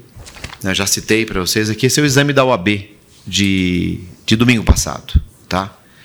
De, de direito civil. E a peça prática processual, isso aqui envolve na, na questão da cultura, né? envolve algo que acontece com todo mundo. Então começou assim: Aurora Rosa, jornalista domiciliada em São Paulo, é casada com Solano costumam compartilhar entre eles conteúdos diversos por meio de plataformas digitais, inclusive fotos e vídeos íntimos, que ficam armazenados em seus dispositivos. Devido ao furto do seu celular, registrado em BO, a Aurora entrou em contato com o serviço da operadora, com a operadora de telecom dois dias depois do ocorrido para solicitar o bloqueio do seu aparelho, que foi imediatamente atendido. Mas alguns dias depois ela percebe que alguns dos vídeos das imagens estavam numa plataforma de busca. E aí o que você tem que fazer processualmente? Eu fiquei muito feliz de ver isso e conversando disso, o, o delegado, o Carlos, fazia um elogio público para ele aqui. Ele fala, Renato, inclusive, acabei de ser nomeado integrante da próxima banca é, do concurso de delegados de polícia e posso avisar aqui que proteção de dados digital, crimes digitais será a pauta principal disso. Então está evoluindo. né? Na, na minha atividade era mais difícil. E como você falou em programação, esse exemplo do hospital é muito bom. Até pela, pela técnica. Né? E eu escrevi um, um livro sobre na época do bug do milênio, os aspectos jurídicos do bug do milênio, da previsibilidade da programação. O bug era mais fácil, né? o vício identificado. Mas estamos evoluindo para um modelo muito mais profundo de responsabilização da cadeia de programação. Então, se for possível, aí nós vamos ter duas cadeias de responsabilidade. Nós temos três cadeias de responsabilidade no direito: a liability, responsibility e o assessment, o accountability. Tá? São as três. O professor Nelson Rosenwald, sempre elogio, amigo meu, ele fomenta muito isso. A parte de accountability ela está se intensificando. A liability já existe essa consequência. E a responsibility, que é a verificação de tudo isso, também é uma espécie de compliance mais intensificado. E isso na programação vai ter a seguinte consequência: olha, é igual aquela questão do carro. É o exemplo do MIT, que não é o teste mais com mais acuidade, mas é um exemplo bom. Olha, o que, que dá para eu programar? Hoje, com o que eu tenho aqui, eu consigo chegar aonde? Programação para evitar prejuízos e programação eh, também para mitigar e gerenciar esses problemas. Se eu tiver como fazer isso, eu vou ter que fazer. Senão, eu vou ter que gerenciar minha responsabilidade. E aí a responsabilidade vai ser pesada, porque as multas dos projetos de lei são na mesma linha de LGPD ou mais, tá? 10% de faturamento, etc. Por enquanto está igual ao LGPD, nesse último. Bom, então falando de programação, Fábio, nós vamos ter uma, uma dedicação exclusiva do direito nessa área. Tenho três filhos. Uma, minha filha no último ano de direito, nessa área digital. O meu filho do meio entrou agora. E eu, eu queria que ele fizesse medicina. Achava que tinha jeito e tal. Falou, não. Você é advogado programador. Eu falei, mas eu estou falando disso aqui agora e coincidentemente hoje à tarde eu vou dar aula para ele lá no IBMEC. Então, a atividade de programação ela ficará cada vez mais delicada, mais sensível e mais importante mais relevante. Claro que nós vamos ter não só atividade humana, mas vamos ter também acessórios aí, ferramentas que vão ajudar a programar e que vamos ter essas discussões, sem dúvida nenhuma. E aí os tribunais vão ter que ter conhecimento disso também, sem dúvida nenhuma, e vamos evoluir para um modelo não só de consentimento, mas para outras hipóteses também. Mas eu acho que a atividade de programação em si vai dentro do, da questão legal vai trazer, ocupar um espaço muito relevante. Para a gente encerrar aqui, fazer uma pergunta para o Fábio. É, a gente é, olhava para trás e via que a parte de tecnologia sempre cai na mão do que se chamava de bit baiteiro, né? Hoje você é um exemplo de que quem comanda uma área extremamente é, ligada à tecnologia não é uma pessoa que veio, ou pelo menos está atuando, é, é a área de negócio. Então, é, hoje, a questão da inteligência artificial ela está muito mais para alguém com o perfil do Steve Jobs do que do Bill Gates? Então, minha formação é de tecnologia, né? É, e, e, eu até citei pra, pra, na, aqui que eu tenho hoje um grupo com mais de 200 pessoas. E uma boa parte vem de formação de tecnologia. O que, que a gente faz, tá? Esse é o nosso grande diferencial e eu vou te responder dessa forma, fica mais fácil. Todo colaborador meu, quando entra na companhia, eles passam mais ou menos seis meses dentro do hospital. Eles vão passar uma semana no faturamento, uma semana dentro do centro cirúrgico, não vão operar, é óbvio, né? mas vão entender como é que funciona isso. Então, eles sim, eles vão aprender o negócio. Por que, que acontece? É, a tecnologia é uma excelente ferramenta, é, mas sem você saber o que você está. O teu propósito, não chega a lugar nenhum. E aí, muito do que acontecia, é, depois desse, vamos chamar desse MBA, a fórceps dentro de um hospital, na hora que um, uma pessoa da controladoria for conversar com um, um, um engenheiro de dados meu, ele, vai, ele, não vai entender tanto de controladoria que nem o controller, porque faz isso da vida inteira. Mas ele vai conseguir falar de igual para igual. Então, assim, é, hoje, é, se, eu, se eu, eu faria é, é, área tecnológica de novo? Faria. Hoje é o meu diferencial de carreira, porque mas o meu trabalho é negócio. Então, para mim, é, é, é, é, mais Steve Jobs do que Bill Gates mesmo. Só que o Bill Gates é meu diferencial, porque aí o que eu falo as pessoas não vão conseguir discutir comigo. Então, é, é um diferencial de carreira mesmo para mim. E eu faço isso com a minha turma. Bem, é bem isso. É isso aí, muito obrigado.